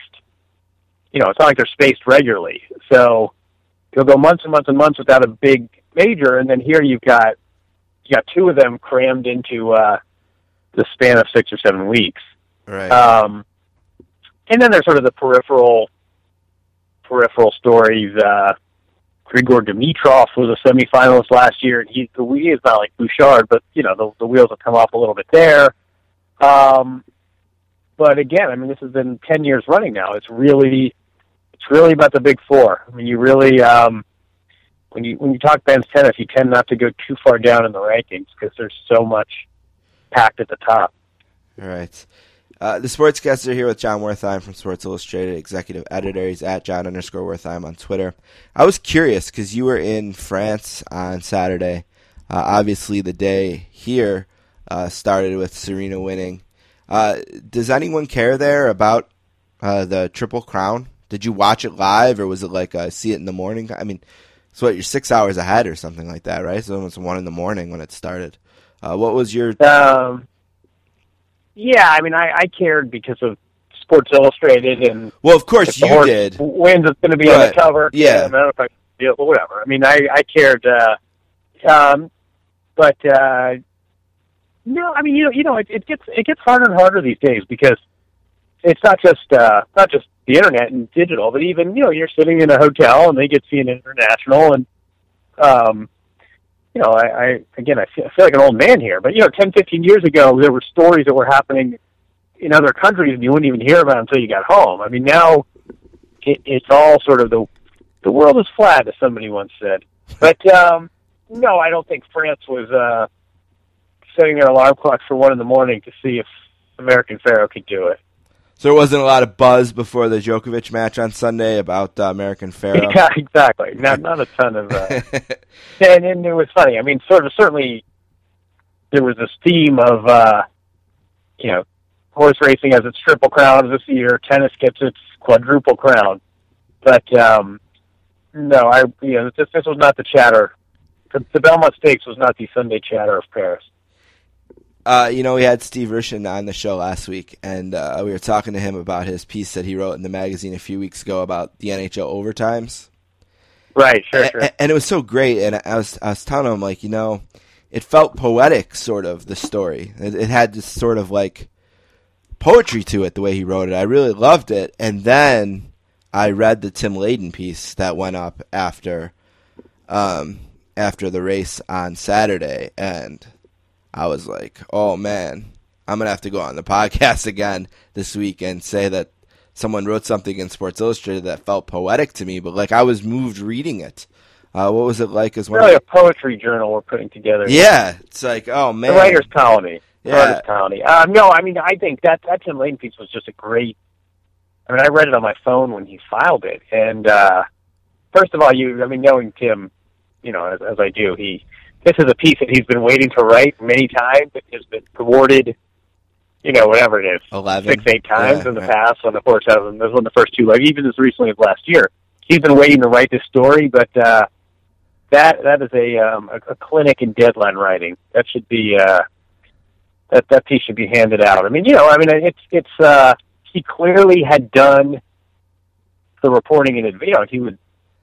I mean, it's obvious. He he done so much reporting in advance. Right. It wasn't like he turned on it. You know, it wasn't like he was he was looking at a blank uh, word file as soon as American Pharoah crossed the finish line. But he had prepared for this story, and then it happened, and he was right there, uh, ready to write it. It was um, that was that was a clinic in, in deadline writing. and there's not a lot of gamers per se in the best American sports writing, but that really wasn't a gamer anyway. You know, I mean, that needs to be in there next year. I mean, I just thought that that was just killing it. I mean, killing it. And and it there was a, a few really great pieces about it um, that I read over the weekend, but um, that one was really great. Before I let you go, what else is going on over at the old Sports Illustrated? You guys are finally rolling out some podcasts, I see, and uh, I was gonna say, I, yeah, you uh, you you waited twenty minutes to get to that. We finally uh, we're, we've got some podcast momentum here. yeah. I take a cer- I take a certain amount of pride in that. It Took a while, but I think we've got uh, I think we've got some infrastructure. Uh, I think we've got a nice suite of podcasts ready to roll out. Um, so uh, look forward to that. uh, what else is uh, what what else is, is going on there for the summer? What else are you guys? Um, you know, you killed it last summer with Jenkins and the uh, and the LeBron thing. I don't know if there's another story out there that maybe would be as huge as that. But um, anything else you guys are working on for the summer? I mean, I know you're Yeah, rolling I was going to say in, in the middle of July. Uh, It's not a whole lot. Del- Matthew often. Yeah. Dellavedova is going to announce uh, whether he's staying in Cleveland. Um, no, I you know honestly uh, the the summer double, the sort of where they now issue is um, in, the, in the crosshairs now. I mean, Yeah. you know, honestly, I go to uh, you know I, I go to Wimbledon in whatever it is two weeks, so um, it's it's as much uh, well, t- tennis is the summer. Summer's always a lot about tennis for me, but uh, look look for look for a number of things, but look look for that summer double issue. Did you enjoy? That'd be a good one. Did you enjoy doing the Rousey piece? That was you, right? Oh yeah, yeah, she's great. Yeah, Yeah. yeah. she was. uh You wish you wish they were all like she just gets it, and um, you know I, I feel like uh, some some athletes have gotten you know this all all this sort of media training and this personality bleach and this blandness. When an athlete's you know authentic and outspoken and free spoken, it just makes for a better. I mean, I feel like everybody wins. The the audience wins most importantly. The athlete wins as a selfishly. The journalist wins. Um, no, Ron- Ronda Rousey's great. She didn't say and didn't put her foot in her mouth. Wasn't anything controversial, but she just asked a question, you get an answer, and um, to me, that that just as a strategy is is so preferable for everyone than you know the team played hard. It's one game at a time. Uh, that was that was a lot of fun to work on, and uh, you know, I mean, I think I think they were happy. I think as a, I think the audience was happy. Uh, every everybody wins. Yeah, you know, I'm a child of the 80s. Well, I think I am anyway. I mean, I was born in 1980. Some of my friends, they say we're children of the 90s. Uh, I, I kind of uh, associate with the 80s a little bit more. I, I don't know how it works.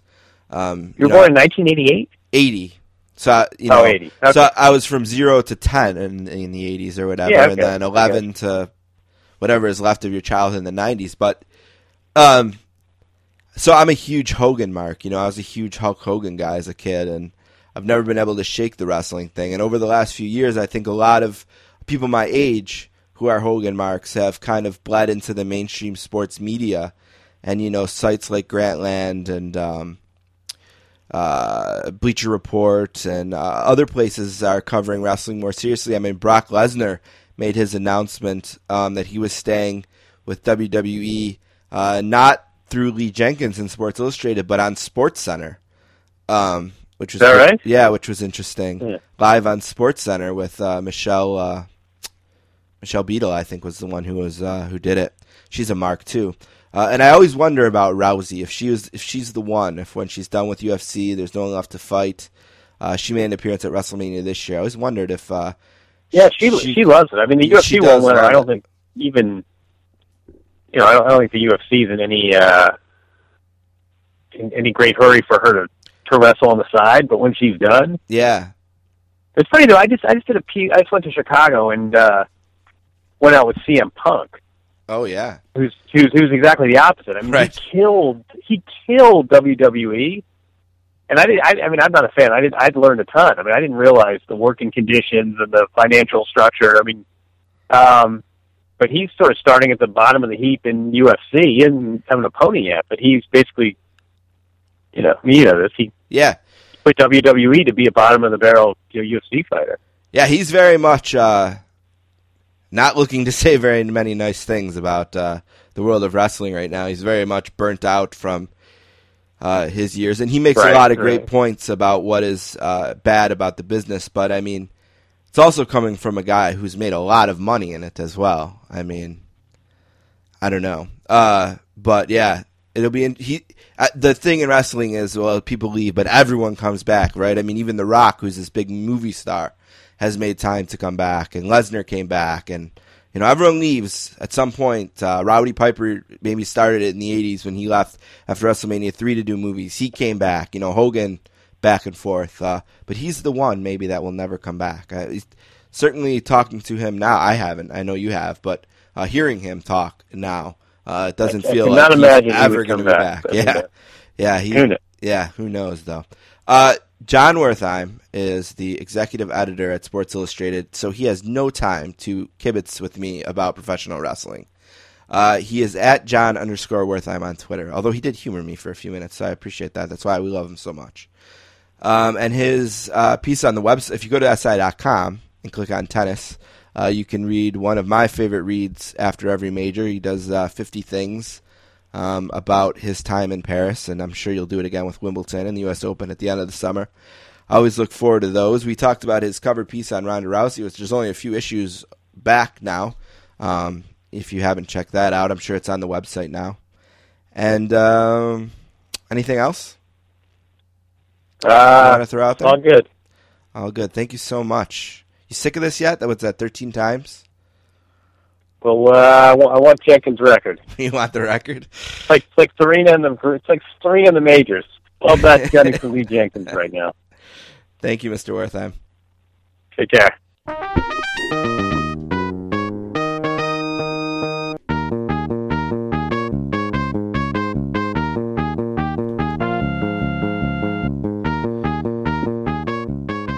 All right, I want to thank Jon Wertheim, the executive editor and senior writer from Sports Illustrated, for being on the podcast today.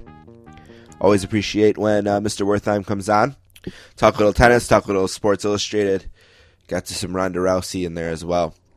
Book Club Book of the Month. We're busy this month with the book club, and uh, in a few minutes, we're going to talk to the author of one of our books today, and that book is Console Wars. Sega, Nintendo, and the Battle That D- Defined a Generation by Blake J. Harris. The forward written by Seth Rogen and Evan Goldberg.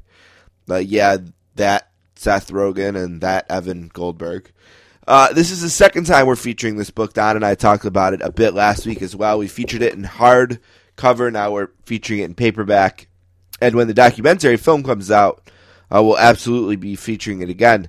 Um, that reminds me, a quick sidebar um, because there will be a documentary film and we'll feature that sort of like when we featured uh, the Red Army film by Gabe Polsky, uh, which was a documentary film. First time we used a film during the book club.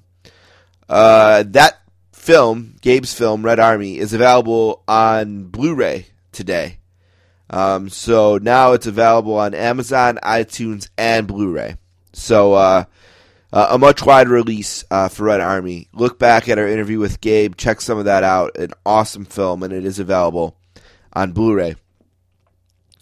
Uh, Console Wars, Sega Nintendo, and the Battle That Defined a Generation by Blake J. Harris. A really great video game book, and I have copies uh, of this to give away. So we will do a contest. I'm not sure what, but we'll figure it out.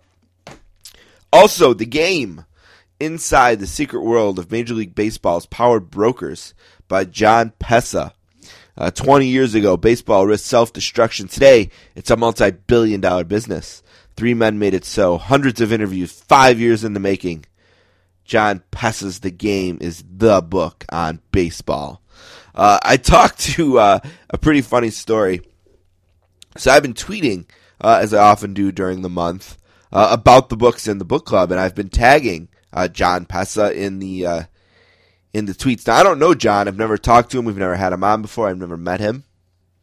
And I went through the publisher, uh, as you often do with this, and requested a few copies of the book and requested John's John's time and cooperation in them being part of the book club, and had no problems. And I get a DM uh, from Jon Pessah the other night, sort of saying, "Yeah, I would do the show, but uh, like, what is it, and why do you keep uh, tweeting about my book?" So I sort of had to explain to him what the book club was, and that I had been in touch with the publisher, and that I had gotten a few copies of the book, um, and that we were uh, plugging it, and really looking forward to talking to him. Uh, and he said, "Oh, okay, you know." Um, they didn't say anything to me, but that's not crazy because we're kind of everywhere doing this right now. So, yes, he's uh, he's on board, and we'll interview him in a couple weeks, like uh, I interviewed Blake J. Harris uh, here the other day. So, one last time, Blu-ray, Red Army, uh, the documentary by Gabe Polsky about the 1980s uh, Russian hockey team that lost to USA in the Olympics. It's available on Blu-ray. Go purchase that. The game inside the secret world of Major League Baseball's Power Brokers by Jon Pessah and Console Wars, Sega, Nintendo, and the battle that defined a generation. Let's take a break and we'll come back and talk more about Console Wars uh, with Blake.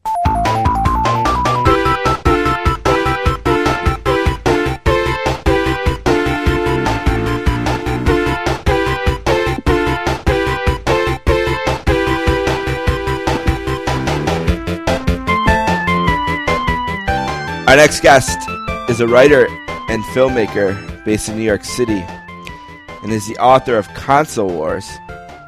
It's a book club book of the month last year. And we're featuring again this year as it was just released on paperback. There's a documentary film in the works. And uh, this guy's making his second appearance on the podcast today. Or Sportscasters, welcome to Blake Harris. What's going on, Blake? Thank you for having me back. Uh, that's an honor in itself. I appreciate it. Yeah, no, we really appreciate it. You know what? I was just about to tell you this. I said I should tell him on the air is we feature a book or two or three a month, and we've been doing this since 2011. And a lot of times, uh, we'll feature a book and it will come out in paperback, like in this case. And we really like the author, really like the book, so we'll say, "Hey, you want to do this again?" And most of the time, they say yes. And uh, it, it's it's mixed sometimes. Sometimes people are like, "Eh, we did that already. It's tougher to get up as much interest." um, you know, sometimes if it's just some book about a basketball team or something like that, or a football book, people are pumped. But something about this book, uh, people feel. Uh, I don't know if it's just straight up a nostalgia or if it's a love for video games or what it is. But as soon as we mention this book, uh, people just get excited. There's like, have you found a more of a a more love affair, ownership of this book with the readers than you might have expected going into it? Yeah, I definitely have. And I think that you know you touched upon it. Definitely, nostalgia plays a huge part of it. Um, you know, my favorite part is throughout the past four years of writing the book and doing the documentary. Whenever I tell someone that I'm working on this project or start to tell them what it's about, they always cut me off to tell me about their memories. So it means so much to everyone personally, and everyone has these great memories and feelings associated with it. And I think also, kind of like we were talking about last time, um, you know, there there are so few books in the video game industry that this book's, pub- you know, the fact that it's published, and the fact that it's been successful, in a way, sort of legitimizes or helps push the industry forward. So I think there's that aspect as well. But yeah, I, I I'm very happily surprised by how much readers have loved the book and how often I've heard from people saying that they're reading it for the second or third time or that they read the book and now they're listening to the audio book and that's amazing. That's fantastic. Yeah, it just seems like people just care about this one a little bit more. Now, when we had you on the first time last year, it was the first run of the book, uh, the hardcover, and uh, we really enjoyed that. Now, sometimes when the paperback comes out, uh, there's an extra chapter, updates. I think in this case it's a reprint, though, right? It's just uh, the same book, or is there? I haven't gotten my copy yet, so I don't. I apologize for that, but um, yeah, it's exactly the same. Exactly the same. Okay. Um, I've, I've actually started to prepare additional material that I would uh, that I would like to be in some sort of ultimate edition or a future edition. And I think that we're going to do something like that around the time of either the documentary coming out or the feature film coming out. But there's definitely some great stuff that I couldn't fit into the book, either because it didn't fit narratively or so, honestly some things I didn't know. This, this book, one of the nice things for me is that it, it's brought forward more stories from the people, and and a part of me thinks it's a bummer that I wasn't able to get in, but but the more curious part of me thinks that's great. At least I know this now. Maybe I can write an article about it, or maybe it'll be in a future edition. You know, one thing that's uh, interesting about books today is that people are reading them in a lot of different ways. And we talk to authors about this all the time. Like, obviously, people will go to Barnes and Noble and pick up the hardcover. There's that traditional way. But there's also the iBooks now, and you mentioned audiobooks.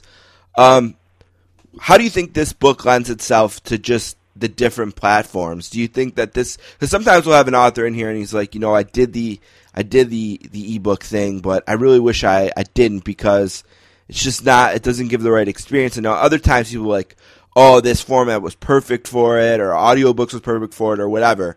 What about uh, console wars and how it lends itself to the different formats that are involved with uh, reading a book in, in the 21st century? Um, I think it's kind of a personal choice. So I I don't read ebooks. I because I feel like I I just really enjoy the tactile experience, and it's almost like I like the idea that my eyes went through every line in a single book, and that I have that book as a reminder or even as a trophy. And, and I found that when I read ebooks, I wasn't remembering as much. But it seems convenience-wise like that's the way that a lot of people enjoy it. But and in the case of wars, I think the audiobook seems to be the preferred way to consume it, and that's probably. I mean, one, it's because Fred Berman, who did the narration, did such an awesome job. But two, it's partially because I wrote the book almost like it were a movie or to be sort of read like with where you can be in the room and in the scene with these people. And I think that having it narrated that way has been really successful, and people really respond well to that. And I'm sure that has made transitioning to a documentary uh, all that much easier and more natural, right? Um, since the way the book is written is uh, almost feels like a screenplay already. Ha- have you found in working on the documentary that it's been a pretty smooth transition? You know, that's an interesting question because yes and no. I mean, I definitely always had having a screenwriting background and, and loving film. That, that was always in the back of my mind, and even as I was doing stuff or listening to stories from these people, I thought, oh, that'll work well for a documentary, or that would work well for the book, or what have you. But it's really strange to condense. The, the book is 550 plus pages, and the right. documentary is 90 minutes. As you know, and a feature film will be around 90 minutes or two hours, and it's just it's hard to to to only hit sort of the bigger beats when I know and care so much about the story that you know to tell. I guess what I'm saying is that when you're doing a, a feature film or documentary, it inherently has to be a little bit more superficial, not in a negative way, but it has to really just touch upon the bigger subject. And so much of what I enjoyed about the book console wars is really getting into the minutia of the context.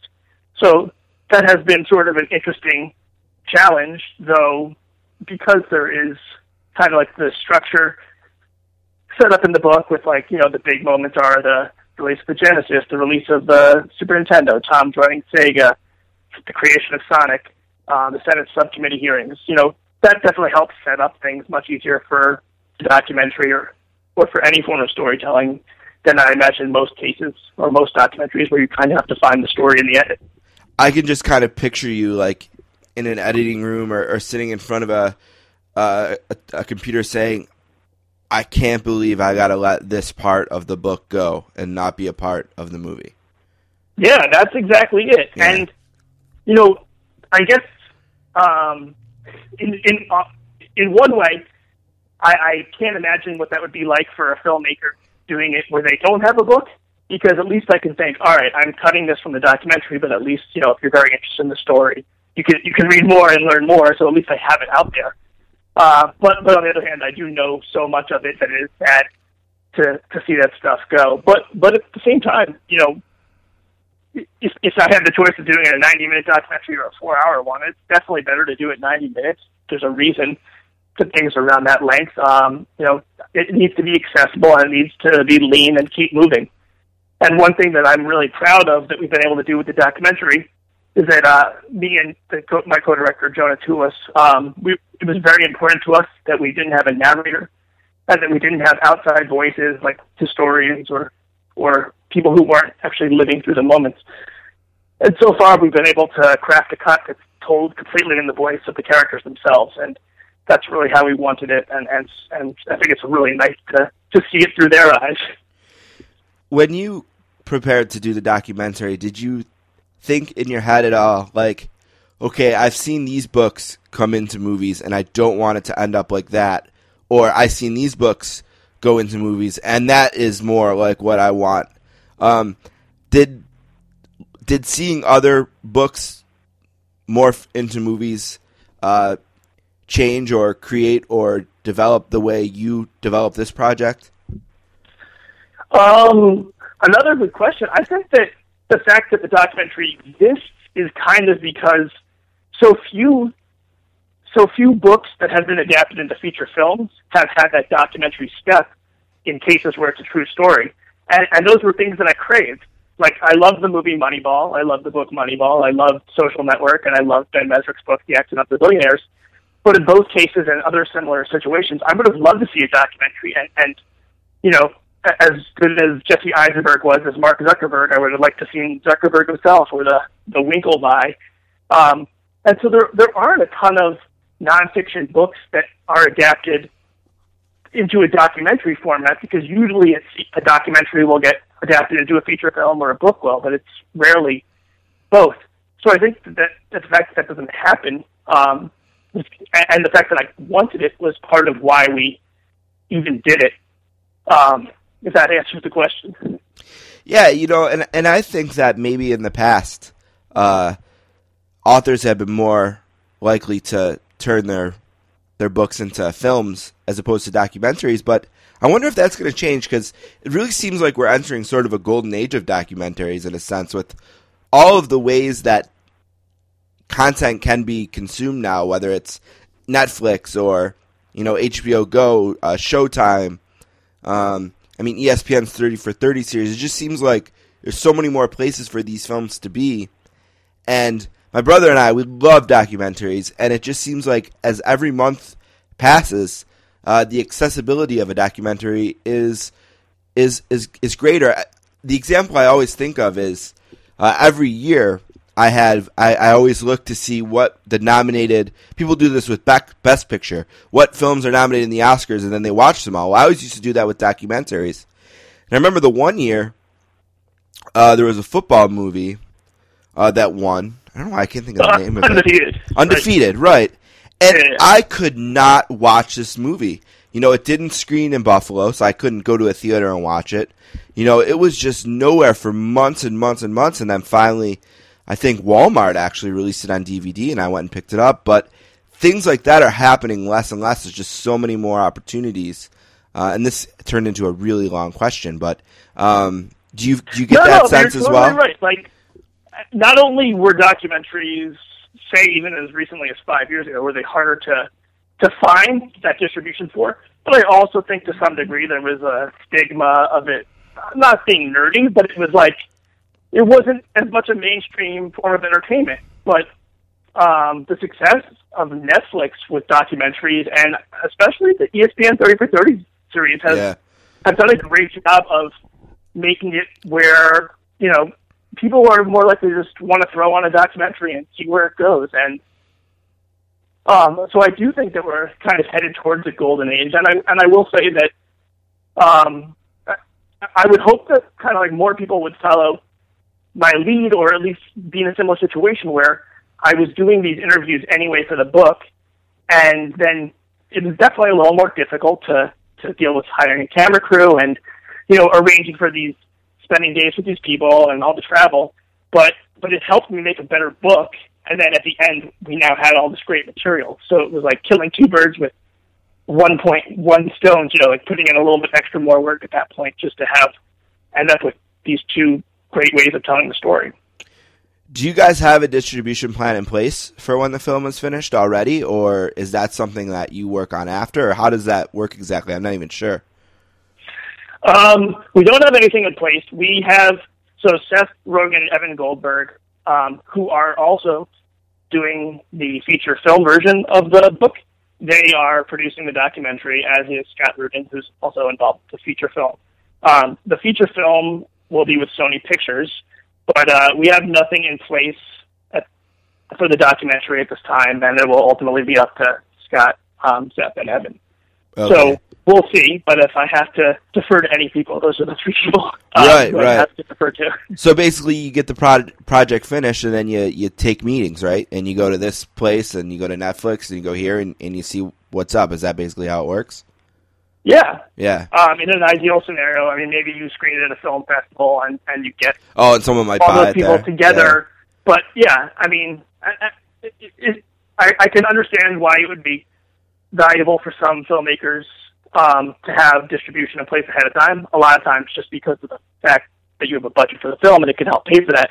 Uh, but in this case, we've been lucky enough not to need that, and it's definitely as a filmmaker been great not to have to work on any specific deadline um, in that regard, and to kind of just make sure that we get the best story possible. Uh, how important has having people like Evan and Seth involved been to the whole process in general? Um, I mean, you could probably answer that as well or better than me. I think that this is my first book, and there's a lot of people who write first books that are that are good, but it's still hard to get the word out. And and having the support of Seth and Evan and having them write the forward was huge in terms of getting the word out. That that's probably how you initially heard of the book, or you know, I guess I would I would throw the question at you. How how much do you think it has made a difference in uh, in, in marketing purposes for console wars or in the way that people think of the book. Well, I'm positive it, it has helped because uh, those guys have a following, right? I mean, when they put their name on something, there's a bunch of people who will respond to that no matter what. You know, Right. like, uh, oh, hey, those guys are saying this. All right, well, I'm a fan of that, so let's see what that is. But uh, personally, I mean, I, I think there's uh, there was a, a, a, a Canadian music blogger that just I follow on Twitter because we like both like the Canadian band Moist.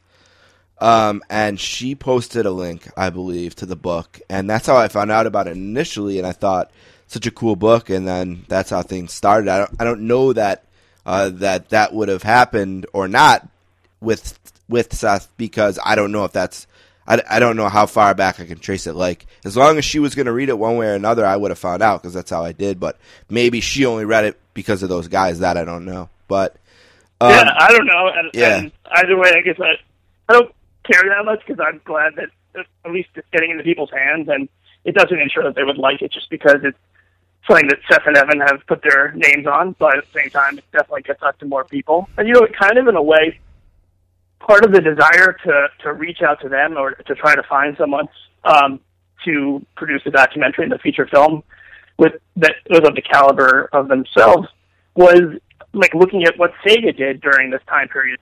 So I almost think of it like in the way that Joe Montana had his name on Joe Montana Sports Talk Football, and you know any of those games, whether it's John Madden or Griffey Junior Baseball, the games themselves have to be good, or you know they'll generally succeed or fail on the quality of the game, but it will help get the word out and, and help you know influence a little bit the way you perceive it potentially. Um, so it, it's something that could help. Uh, it's something that almost definitely helps. Um, but I like to think that at the end of the day, the book still has to be good. Yeah. You know, this is something I was I was thinking about too. I was looking around on your website, blakejharris.com, and uh, I was looking at the appearances that you've done, and ton of them, t- whether it's TV, uh, radio, um, podcasts, all kinds of different things, and getting the book out. And thinking about some other interviews we've done, like uh, Jeff Pearlman uh, did a book, uh, Showtime, about the Lakers, and we had him at the. He was everywhere for a bit, uh, promoting that, which was great. Uh, Jeff's Is he the the guy who did uh, the How the Bad Guys one book? Yes.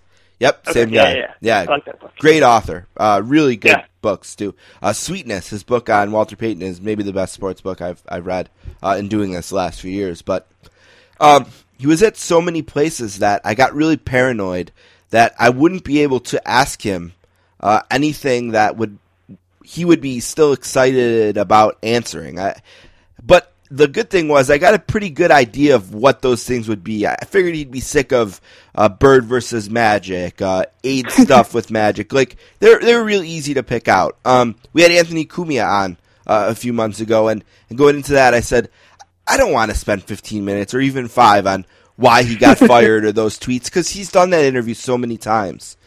Um, and I was thinking about you, like now that you're a year into this project or more, uh, promoting it, I mean, um, is there a thing that when you sit down to talk about this book that comes up over and over? Is there a part of this that you're you're sort of sick of? And the opposite of that, is there a part of this, something in this book that you wanted to talk about more when you do this, but yet somehow it just never comes up? Uh, well, to answer your first question, if there's anything I'm sick of, no, and and that might sound like a a stock answer, but it's not because you almost think about it like you know this is my first book. This means the world. This this Sega Nintendo battle meant the world to me growing up, and it's obviously meant an enormous amount to me spending the past four years doing this. So it almost is like a love story for me, and and I feel like if you ask a married couple, you know, if you guys ever get sick of talking about how you met, uh, I mean, maybe some people would, but I think that's a story that people like telling over and over and over because it just reminds them as they tell it, like, you know, how unlikely and how pleasant it all turned out. Um, so I was very sincerely, there's, there's nothing I don't really like talking about, and I especially love talking about the writing process or the or how it all came together. Um, in terms of, of I don't, nothing comes to mind that I haven't been asked. But uh, feel free to ask me anything. Um, did, did you have anything? Did you have anything? No, I was just, I guess- I was, I was thinking like, uh, you know, I was thinking about like these like, you know, when you write a book like this, there's so many different like I've seen. Oh, this is something like you had these. You've you've had excerpts of the the book printed and um and sort of something with Pearlman too. Like he had an excerpt of his sweetness uh in SI that got a really big blowback, and I, I asked him, you know, would you have printed something different? And he's like, ah, maybe, you know, I don't know, but. I was thinking about that, like when you're when you're picking something out of this book, uh, this book which is made up of all these different anecdotes or stories or chapters, and and when you wrote that chapter, you probably will think back like, oh, I remember when I wrote about uh, Madden. Uh, th- th- I was at this point in my life, and this happened. It's like these reflections as the author, like all those parts, Right. like mean something to you. And I, I guess I was just thinking, like, did any of those like times or those anecdotes kind of just get lost in the shuffle or left behind that you wish maybe would come back more because they maybe make you feel a certain way or something like that? I think this is a question that I really want. I'm just not quite talented enough to phrase properly. I guess maybe. no, no. I think that you're getting at. Well, for, one, I just it's it's nice to me that I can open the book. Like right now, I'm opening the book to a random page 115, and I, and I remember what I like where I was that day when I wrote it, probably what I was eating, or I usually keep the TV on, what I was watching. Um, so in a way, it's nice that it's nice that everything brings back memories for me.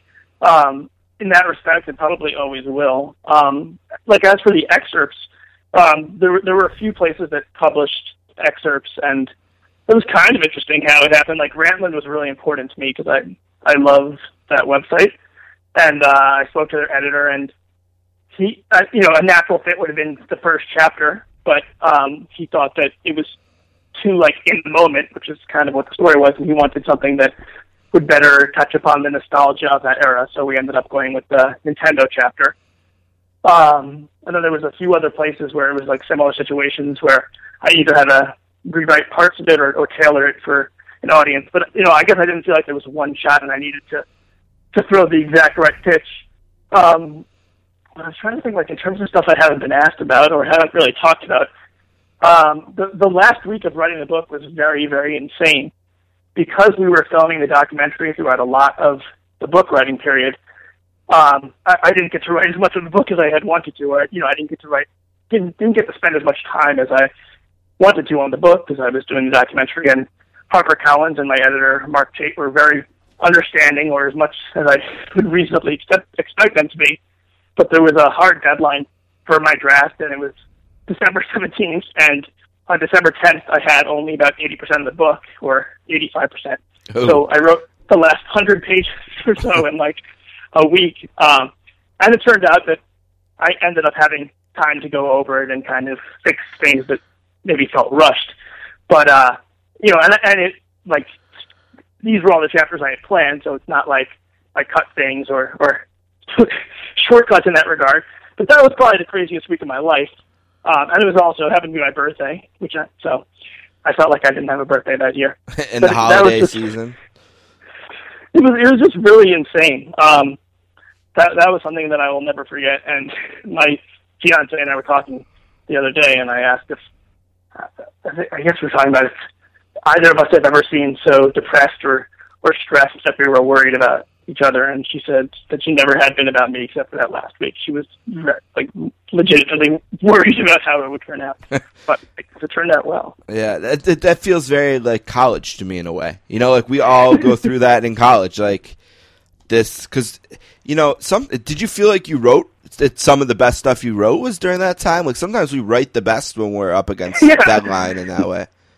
Yeah, no, I guess that's the part of it that I, I find surprising, and now that I'm not in it, really nice is that I I felt like the quality was as good or better than everything else. Yeah, Probably so much so that I questioned the, you know, in future writing if I should do it on such a short deadline, at least for a draft, because, you know, I, I, like a typical chapter, I would say that my schedule was like I wake up at, um, you know, I, I go to sleep very late, but I would wake up at like, um, eight or nine, sometime in the middle of Mike and Mike, watch the rest of Mike and Mike, go get nice coffee, and spend the next ten to fourteen hours writing and not writing, and you know, taking breaks and get it, basically taking walks.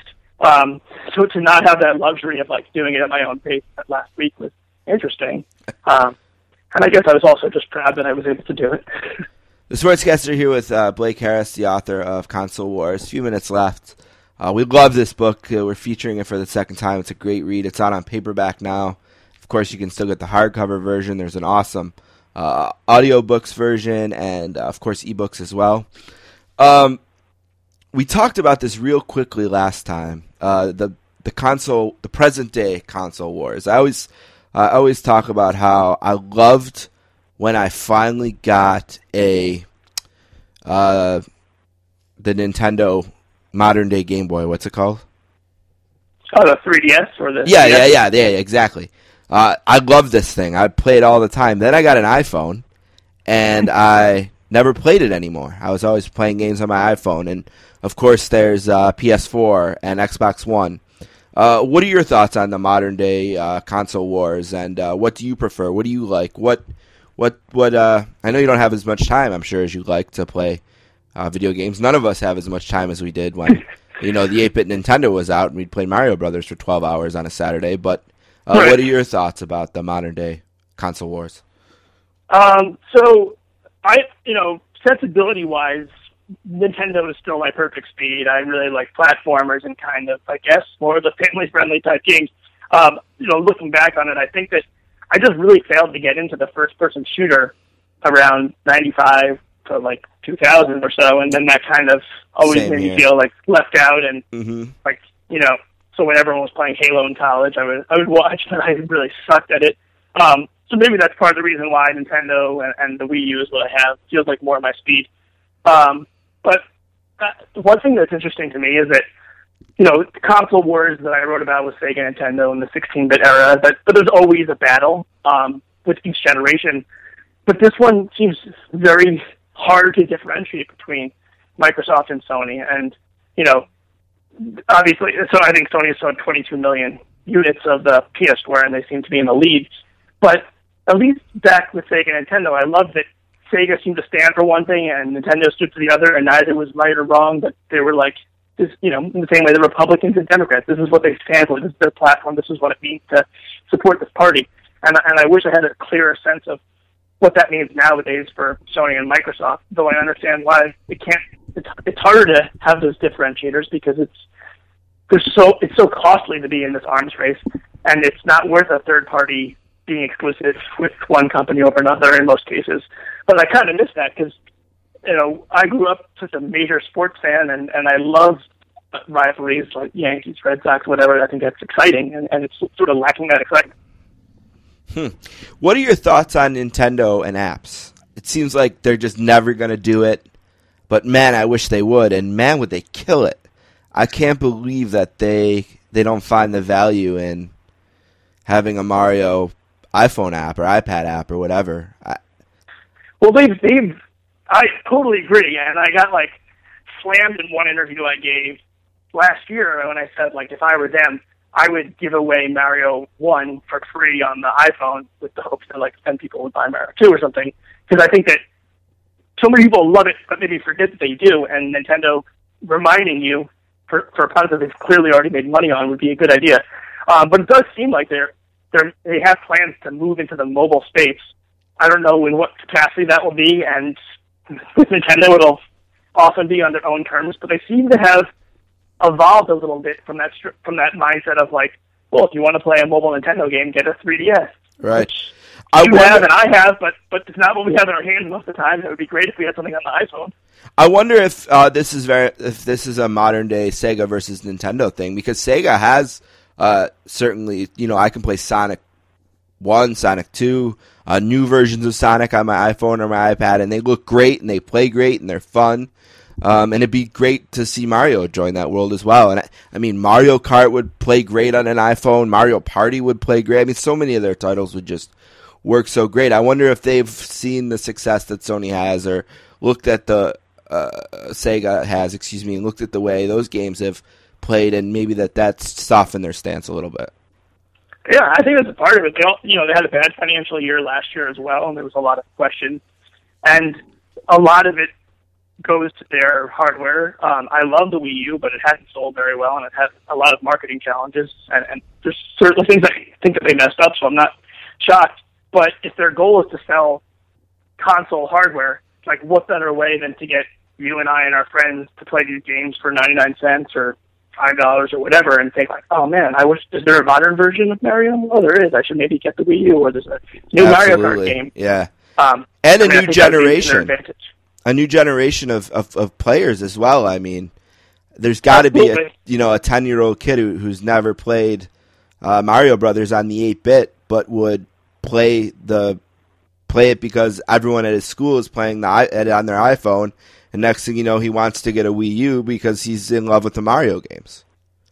Yeah, and, and also in addition to really better uh, exploiting or taking advantage of the mobile platform, I think that Nintendo has probably the best IPs outside of Disney slash Marvel nowadays, and it would really help that. Like I think that them at least announcing to, that they were doing a Zelda series with Netflix was is a great move for them. I think they have so many great IPs that they should be doing more with, partly to appeal to that new generation, like you just said, and partly to appeal to people like you and I who are in our 30s and and maybe forgot about how much we love Zelda and, and sort of maybe even more mature content, which doesn't have to be that. It could still be in the Nintendo image, but you know, I'd love in the way that Marvel has done such a good job with you know Daredevil was darker and the Avengers movies are you know more popcorny. Like Nintendo, I would like to see them sort of have a more diverse offering with their IP because it, they have great characters that could really do well.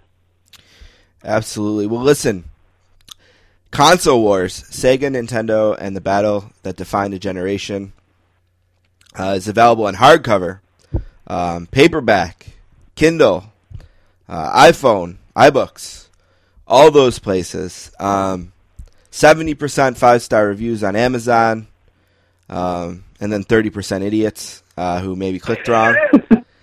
uh, just uh, one of our favorite books we featured. Um, what else? Uh, BlakeJHarris.com. Lay everything out that maybe I missed because I really want the listeners to connect with you and this, and we're going to have to have you back when the documentary. We want to be part of this every step of the way, so line it all out for us real quick. uh, well, first off, thanks so much for having me back. And you know, I this book has most books come out and then they sell or don't sell and they kind of go away. But this is this book has had legs, and it's because of people like you and other people who have like really believed in it and helped spread the word and helped give me a platform to do that.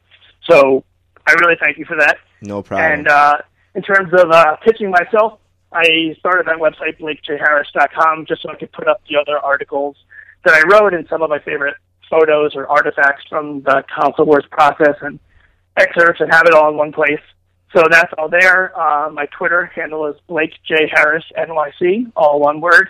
And uh, I love talking about the book um, and talking to people who hate the book or like the book.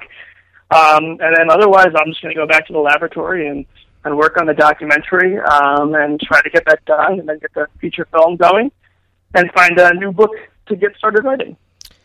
Uh, do we have a vague timetable at all on when we might see the, the movie?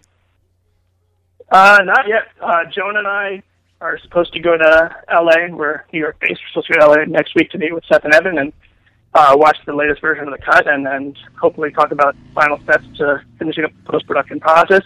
But uh, so hopefully in the next couple weeks I'll have a much clearer idea for you. Blake, thank you so much for being on again. Thank you for giving us a chance to feature the book again in the book club. We are going to have a copy of the book to give away. Uh, I'll let you know more about that when I get the books. Uh, but uh, Blake put me in, in touch with the people at HarperCollins, and we're working that out. So we should have a copy or two to give away. And um, yeah, thank you again. Really appreciate it. Yeah, I look forward to chatting in the documentary sometime.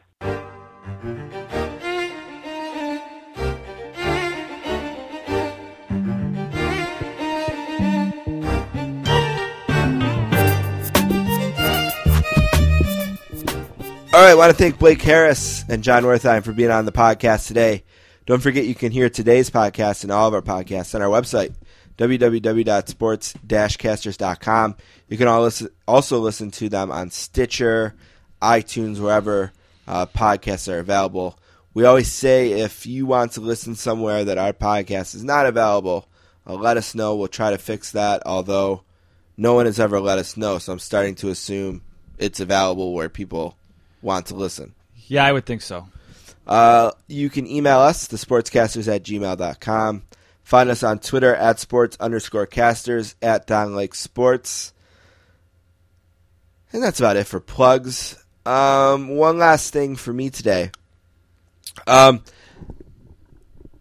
I've always heard what a great show Louie is. Uh, and I was a huge fan of the show Lucky Louie for the one season that it lived on HBO. I really did Right. think it was a hilarious, hilarious show, and I appreciated the kind of low budget look of it. Yeah, yeah. and uh, poor acting at times. Uh, Jim Norton is in it and is It's hilarious. like a uh, this guy that lives next door or something. Right? I think he's the maintenance guy of the Okay. building. Yeah, yeah. He's hilarious in it. And uh, I think last year when Louis premiered, uh, I watched the first two episodes and it was just kind of like a. I don't know. I didn't love it. There was one where he went to like Seinfeld's house and Oh yeah, he went to do a benefit yeah, and it was just and he kind of bombed. really bizarre. I don't know. Yeah. Well, I finally sat down and I watched from episode one, uh, and by the time I had finished what was on, what was the f- what was on Netflix, it was about six episodes into this last season, which just ended, which was a shorter season, and I enjoyed it. The interesting thing about the show, and maybe the thing I don't like about it, is sometimes I feel like Louis is talking to me through the show. Mhm. Uh, me being the general me. Right. about how he doesn't want to be bothered by me. you know, there's there's shows in there about where Louis is being a dick or he doesn't want to talk to people and then he, he tries to explain to the person why. And it's this nice guy explanation like, you know, I just am not comfortable like that, but I don't mean it to be like he's very much I appreciate the fact that he's very much using the platform to express something. Yeah. It's just that sometimes what he's expressing uh, turns me off to Louis. Okay. Makes me not want to like him. Yeah, I don't know that I get the vibe that I'm necessarily being preached at or anything. And I'm not saying that you necessarily went that far and said that, but uh, I definitely get the vibe that he's doing whatever he wants on the show because Absolutely that. the yes. episodes will feel totally different. And I think that They're not always linked. You know, like, no, not at all. See, you could drop into season three, episode six, and it might be a very unique. Pull it out of there. You don't need to know about anything before or after to enjoy that singular. Right.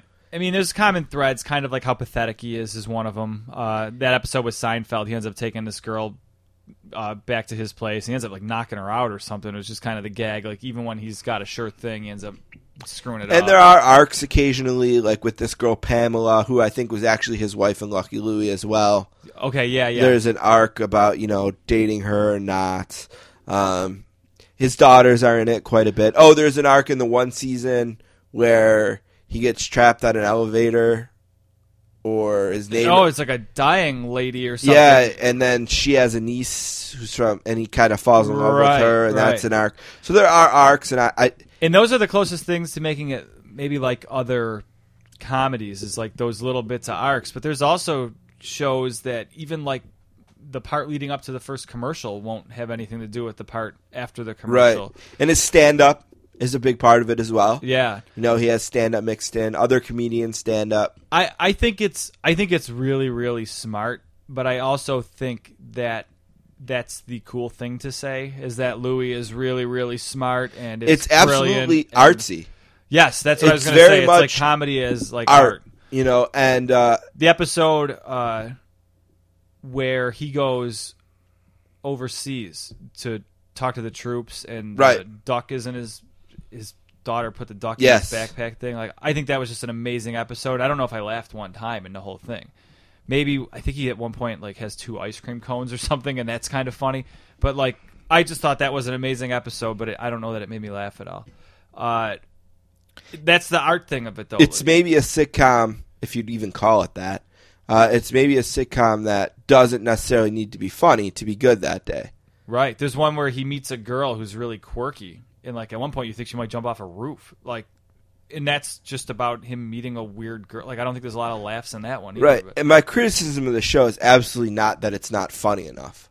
I don't need just like this slapstick laughing Right. thing or anything like that.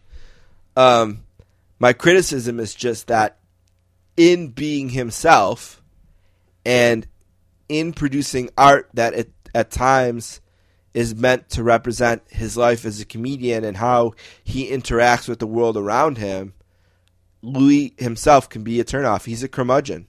Yes. Uh, I think when we had uh, Michael Woods on after the Pacquiao fight, and I asked him, "Did you meet anyone cool there?" And he said, "Yeah, Louis C.K., who has got a reputation for being a really curmudgeonly and miserable guy." But I went up to him and shook his hand, and he was nice, and it was cool. So I was Yeah. happy about that.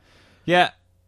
Now, do you prefer the episodes that are more funny and a, less artsy, or Uh, no, I wouldn't say that. okay? You Because I know. was gonna say, like, I- I thought the first season was maybe more straightforward, going for jokes, and then I think he got into the artsier stuff. But you said you like, and I haven't seen this season yet. It's still sitting on my DVR. There are but- two episodes in this season that are as good as any 30 minute piece of television that's ever been created. Wow. The one stars, guest stars Michael Rapaport, Okay. who plays a New York City cop, and the other one guest stars Jim Florentine, who plays a comedian. Right. He doesn't play Jim Florentine, but he plays a comedian. And these two episodes, I won't spoil them as they're very fresh. I'll give people a chance to see them you included. Yeah. they're incredible pieces of work. Yeah, I to catch up. And I don't know that either one was funny. Certainly, the police one was not a huge laugher. Um, but man, were they powerful and good.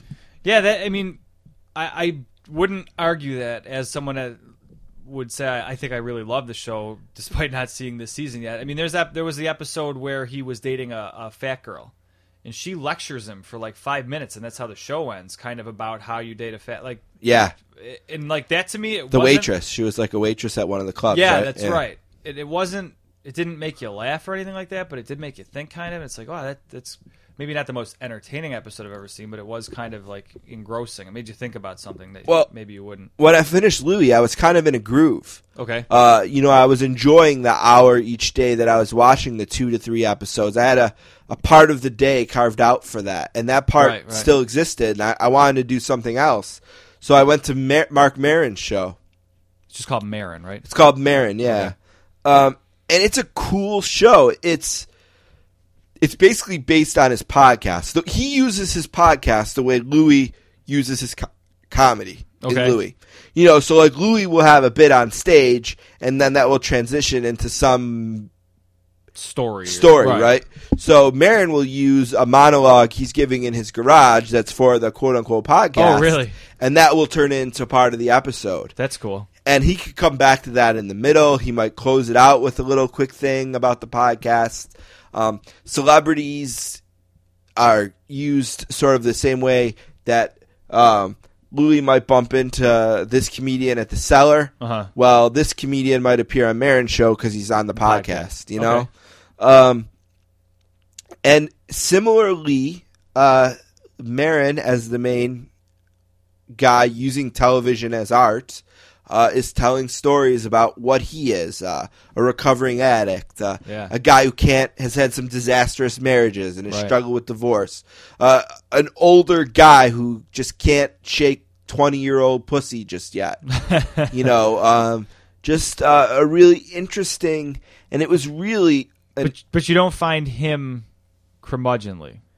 Oh yeah, Okay. Oh, yeah. Because I was Oh, going to say no. I used to listen to his podcast, and I don't remember what made me stop. Maybe I was just listening to too many. no, And uh, his is good. It's almost really good, but the- he is almost dark. the theme of the show is why are you so miserable, Maron? okay. That's almost the theme through the whole show. Yeah, that's kind of his podcast. Is right. uh, why are you so miserable? Okay. You know, and um, man, these two comedians uh, found a way to turn TV into art through comedy, and I say overall, I mean, hats off to both of them. A sort of like Louis, a little less than I like Maron. I should say this. That was a horrible way to say that. A sort of like Maron, a little, little bit more, more than. I like Louis. But maybe it's because I have a bias as someone who does a podcast, and I kind of like the way the podcast is used and Sure, how it yeah. draws up some legitimacy for the medium. I mean, I'm not ashamed to say that sometimes I'm embarrassed to say to someone that, "Hey, I have a podcast," Right. Because you feel like a dickhead, like everyone else who has a podcast, right? But Maron is like, "Yeah, I have a podcast, but it's awesome." Yeah, he's one of them. and people listen monsters. to it and it's cool. And I like to think, despite not being a monster by any means, that we can with some pride say, yeah, we have a podcast and yeah, we do it in our house, but no, it's not like everyone else's. Um, and maybe we were legitimized, legitimized in some sense by uh, being one of Sports Illustrated's best sports podcasts in 2014. I don't know. Maybe I, as I said when we responded to that, maybe I can just be a little arrogant like that. But I'd like to think that we do something that's a little bit better than whatever average is for the billion podcasts that are out there. Oh, I would think so. Yeah. I, I think the, I think, uh, whatever numbers or whatever don't legitimize it, I think is legitimized in the guests, especially the repeat guests. The guys that we have that come back, I think, are kind of our reason to keep doing it. So maybe I'm biased because of the podcast angle, but man, hats off to Mark Maron and Louis C.K. for turning a sitcom into a piece of art on a weekly basis. They're two really great shows. And that kind of leads us into your one last thing. Yeah, I'm not prepared for this, but I I'm we goofed give it a go. around last week. Uh, an e- uh, listener emailed us uh, to say You wanted to take on a sport that wasn't hockey or football, right, which was a joke based on your Twitter name being at Down Lake Sports. Right. And, um, So funny. Uh, we have a couple serious ones, and maybe we should have thought about this better. I should have thrown you a different one since I talked about TV two, or maybe it makes complete sense since we're on this topic already that this is the perfect time. But basically, I'll paraphrase. Um, his name is Billy, Okay. which I like. I like when uh, an older guy is not afraid to still go by Billy. I feel like Billy fades away from the children. Yeah, I get I get Donnie from a lot of people. Yeah, still. I'm all right with that. I'm all right with that too. Uh, so Billy, who is from Buffalo, but I Oh, don't all right. think we know him. No, that's so cool. yeah, I just think it's cool that people in Buffalo support in Buffalo. We don't do a Buffalo podcast as No. as I talk about Buffalo people. But maybe when uh, Sal or Mike Sure. Harrington was on, or Mike Schopp, you know, Yeah. maybe he picked it up. But Billy from Buffalo says, uh, "Hey guys, I am actually getting surgery in a few weeks. Steve, I know you've had a few, um, but since Don is looking for some one last things, maybe he can suggest some shows, one to five, that he would say I should binge watch while on break from surgery. My primary." Uh, oh, there's stipulations. my primary source is Netflix. Okay. Uh, but don't limit it to that. Actually, when I pitched it to you earlier, I thought he said Netflix, Netflix. only, but he didn't. He said that's what he uses mostly, but you know, people find ways right on the internet. So give this guy some shows. I talked about Marin and Louis. If he hasn't seen them, those could absolutely Yeah, be on the list. yeah. Uh, but this is for you. Give the guy some shows. He needs your knowledge. All right, my top two favorite shows ever are, uh, and you're gonna have to go to HBO Go. So if you have that available, uh, is The Sopranos, which will last you through your entire recovery too. It's a nice long show. Yeah, hour- six six seasons or seven if Yeah, you look at right. season sixes too. Uh, and then recent history, and I'm almost positive this is still on Netflix. Is Breaking Bad is awesome if you haven't seen it, but I mean, I'm not exactly breaking new ground by saying that.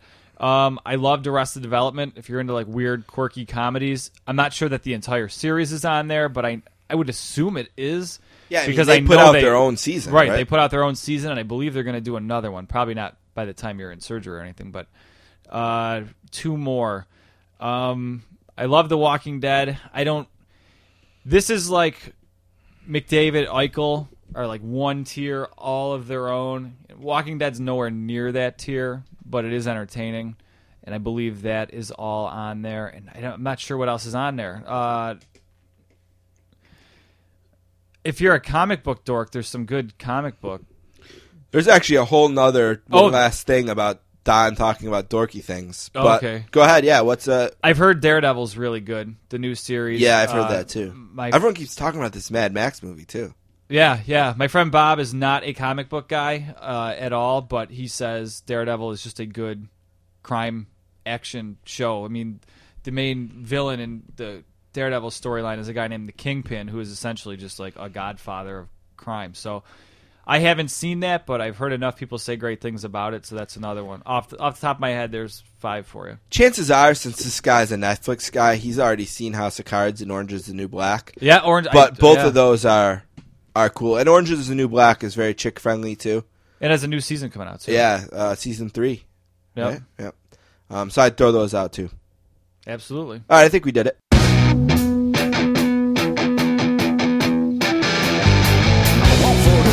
down. I'm sundown. I'm searching the that is water and sunshine. Wait for the moment.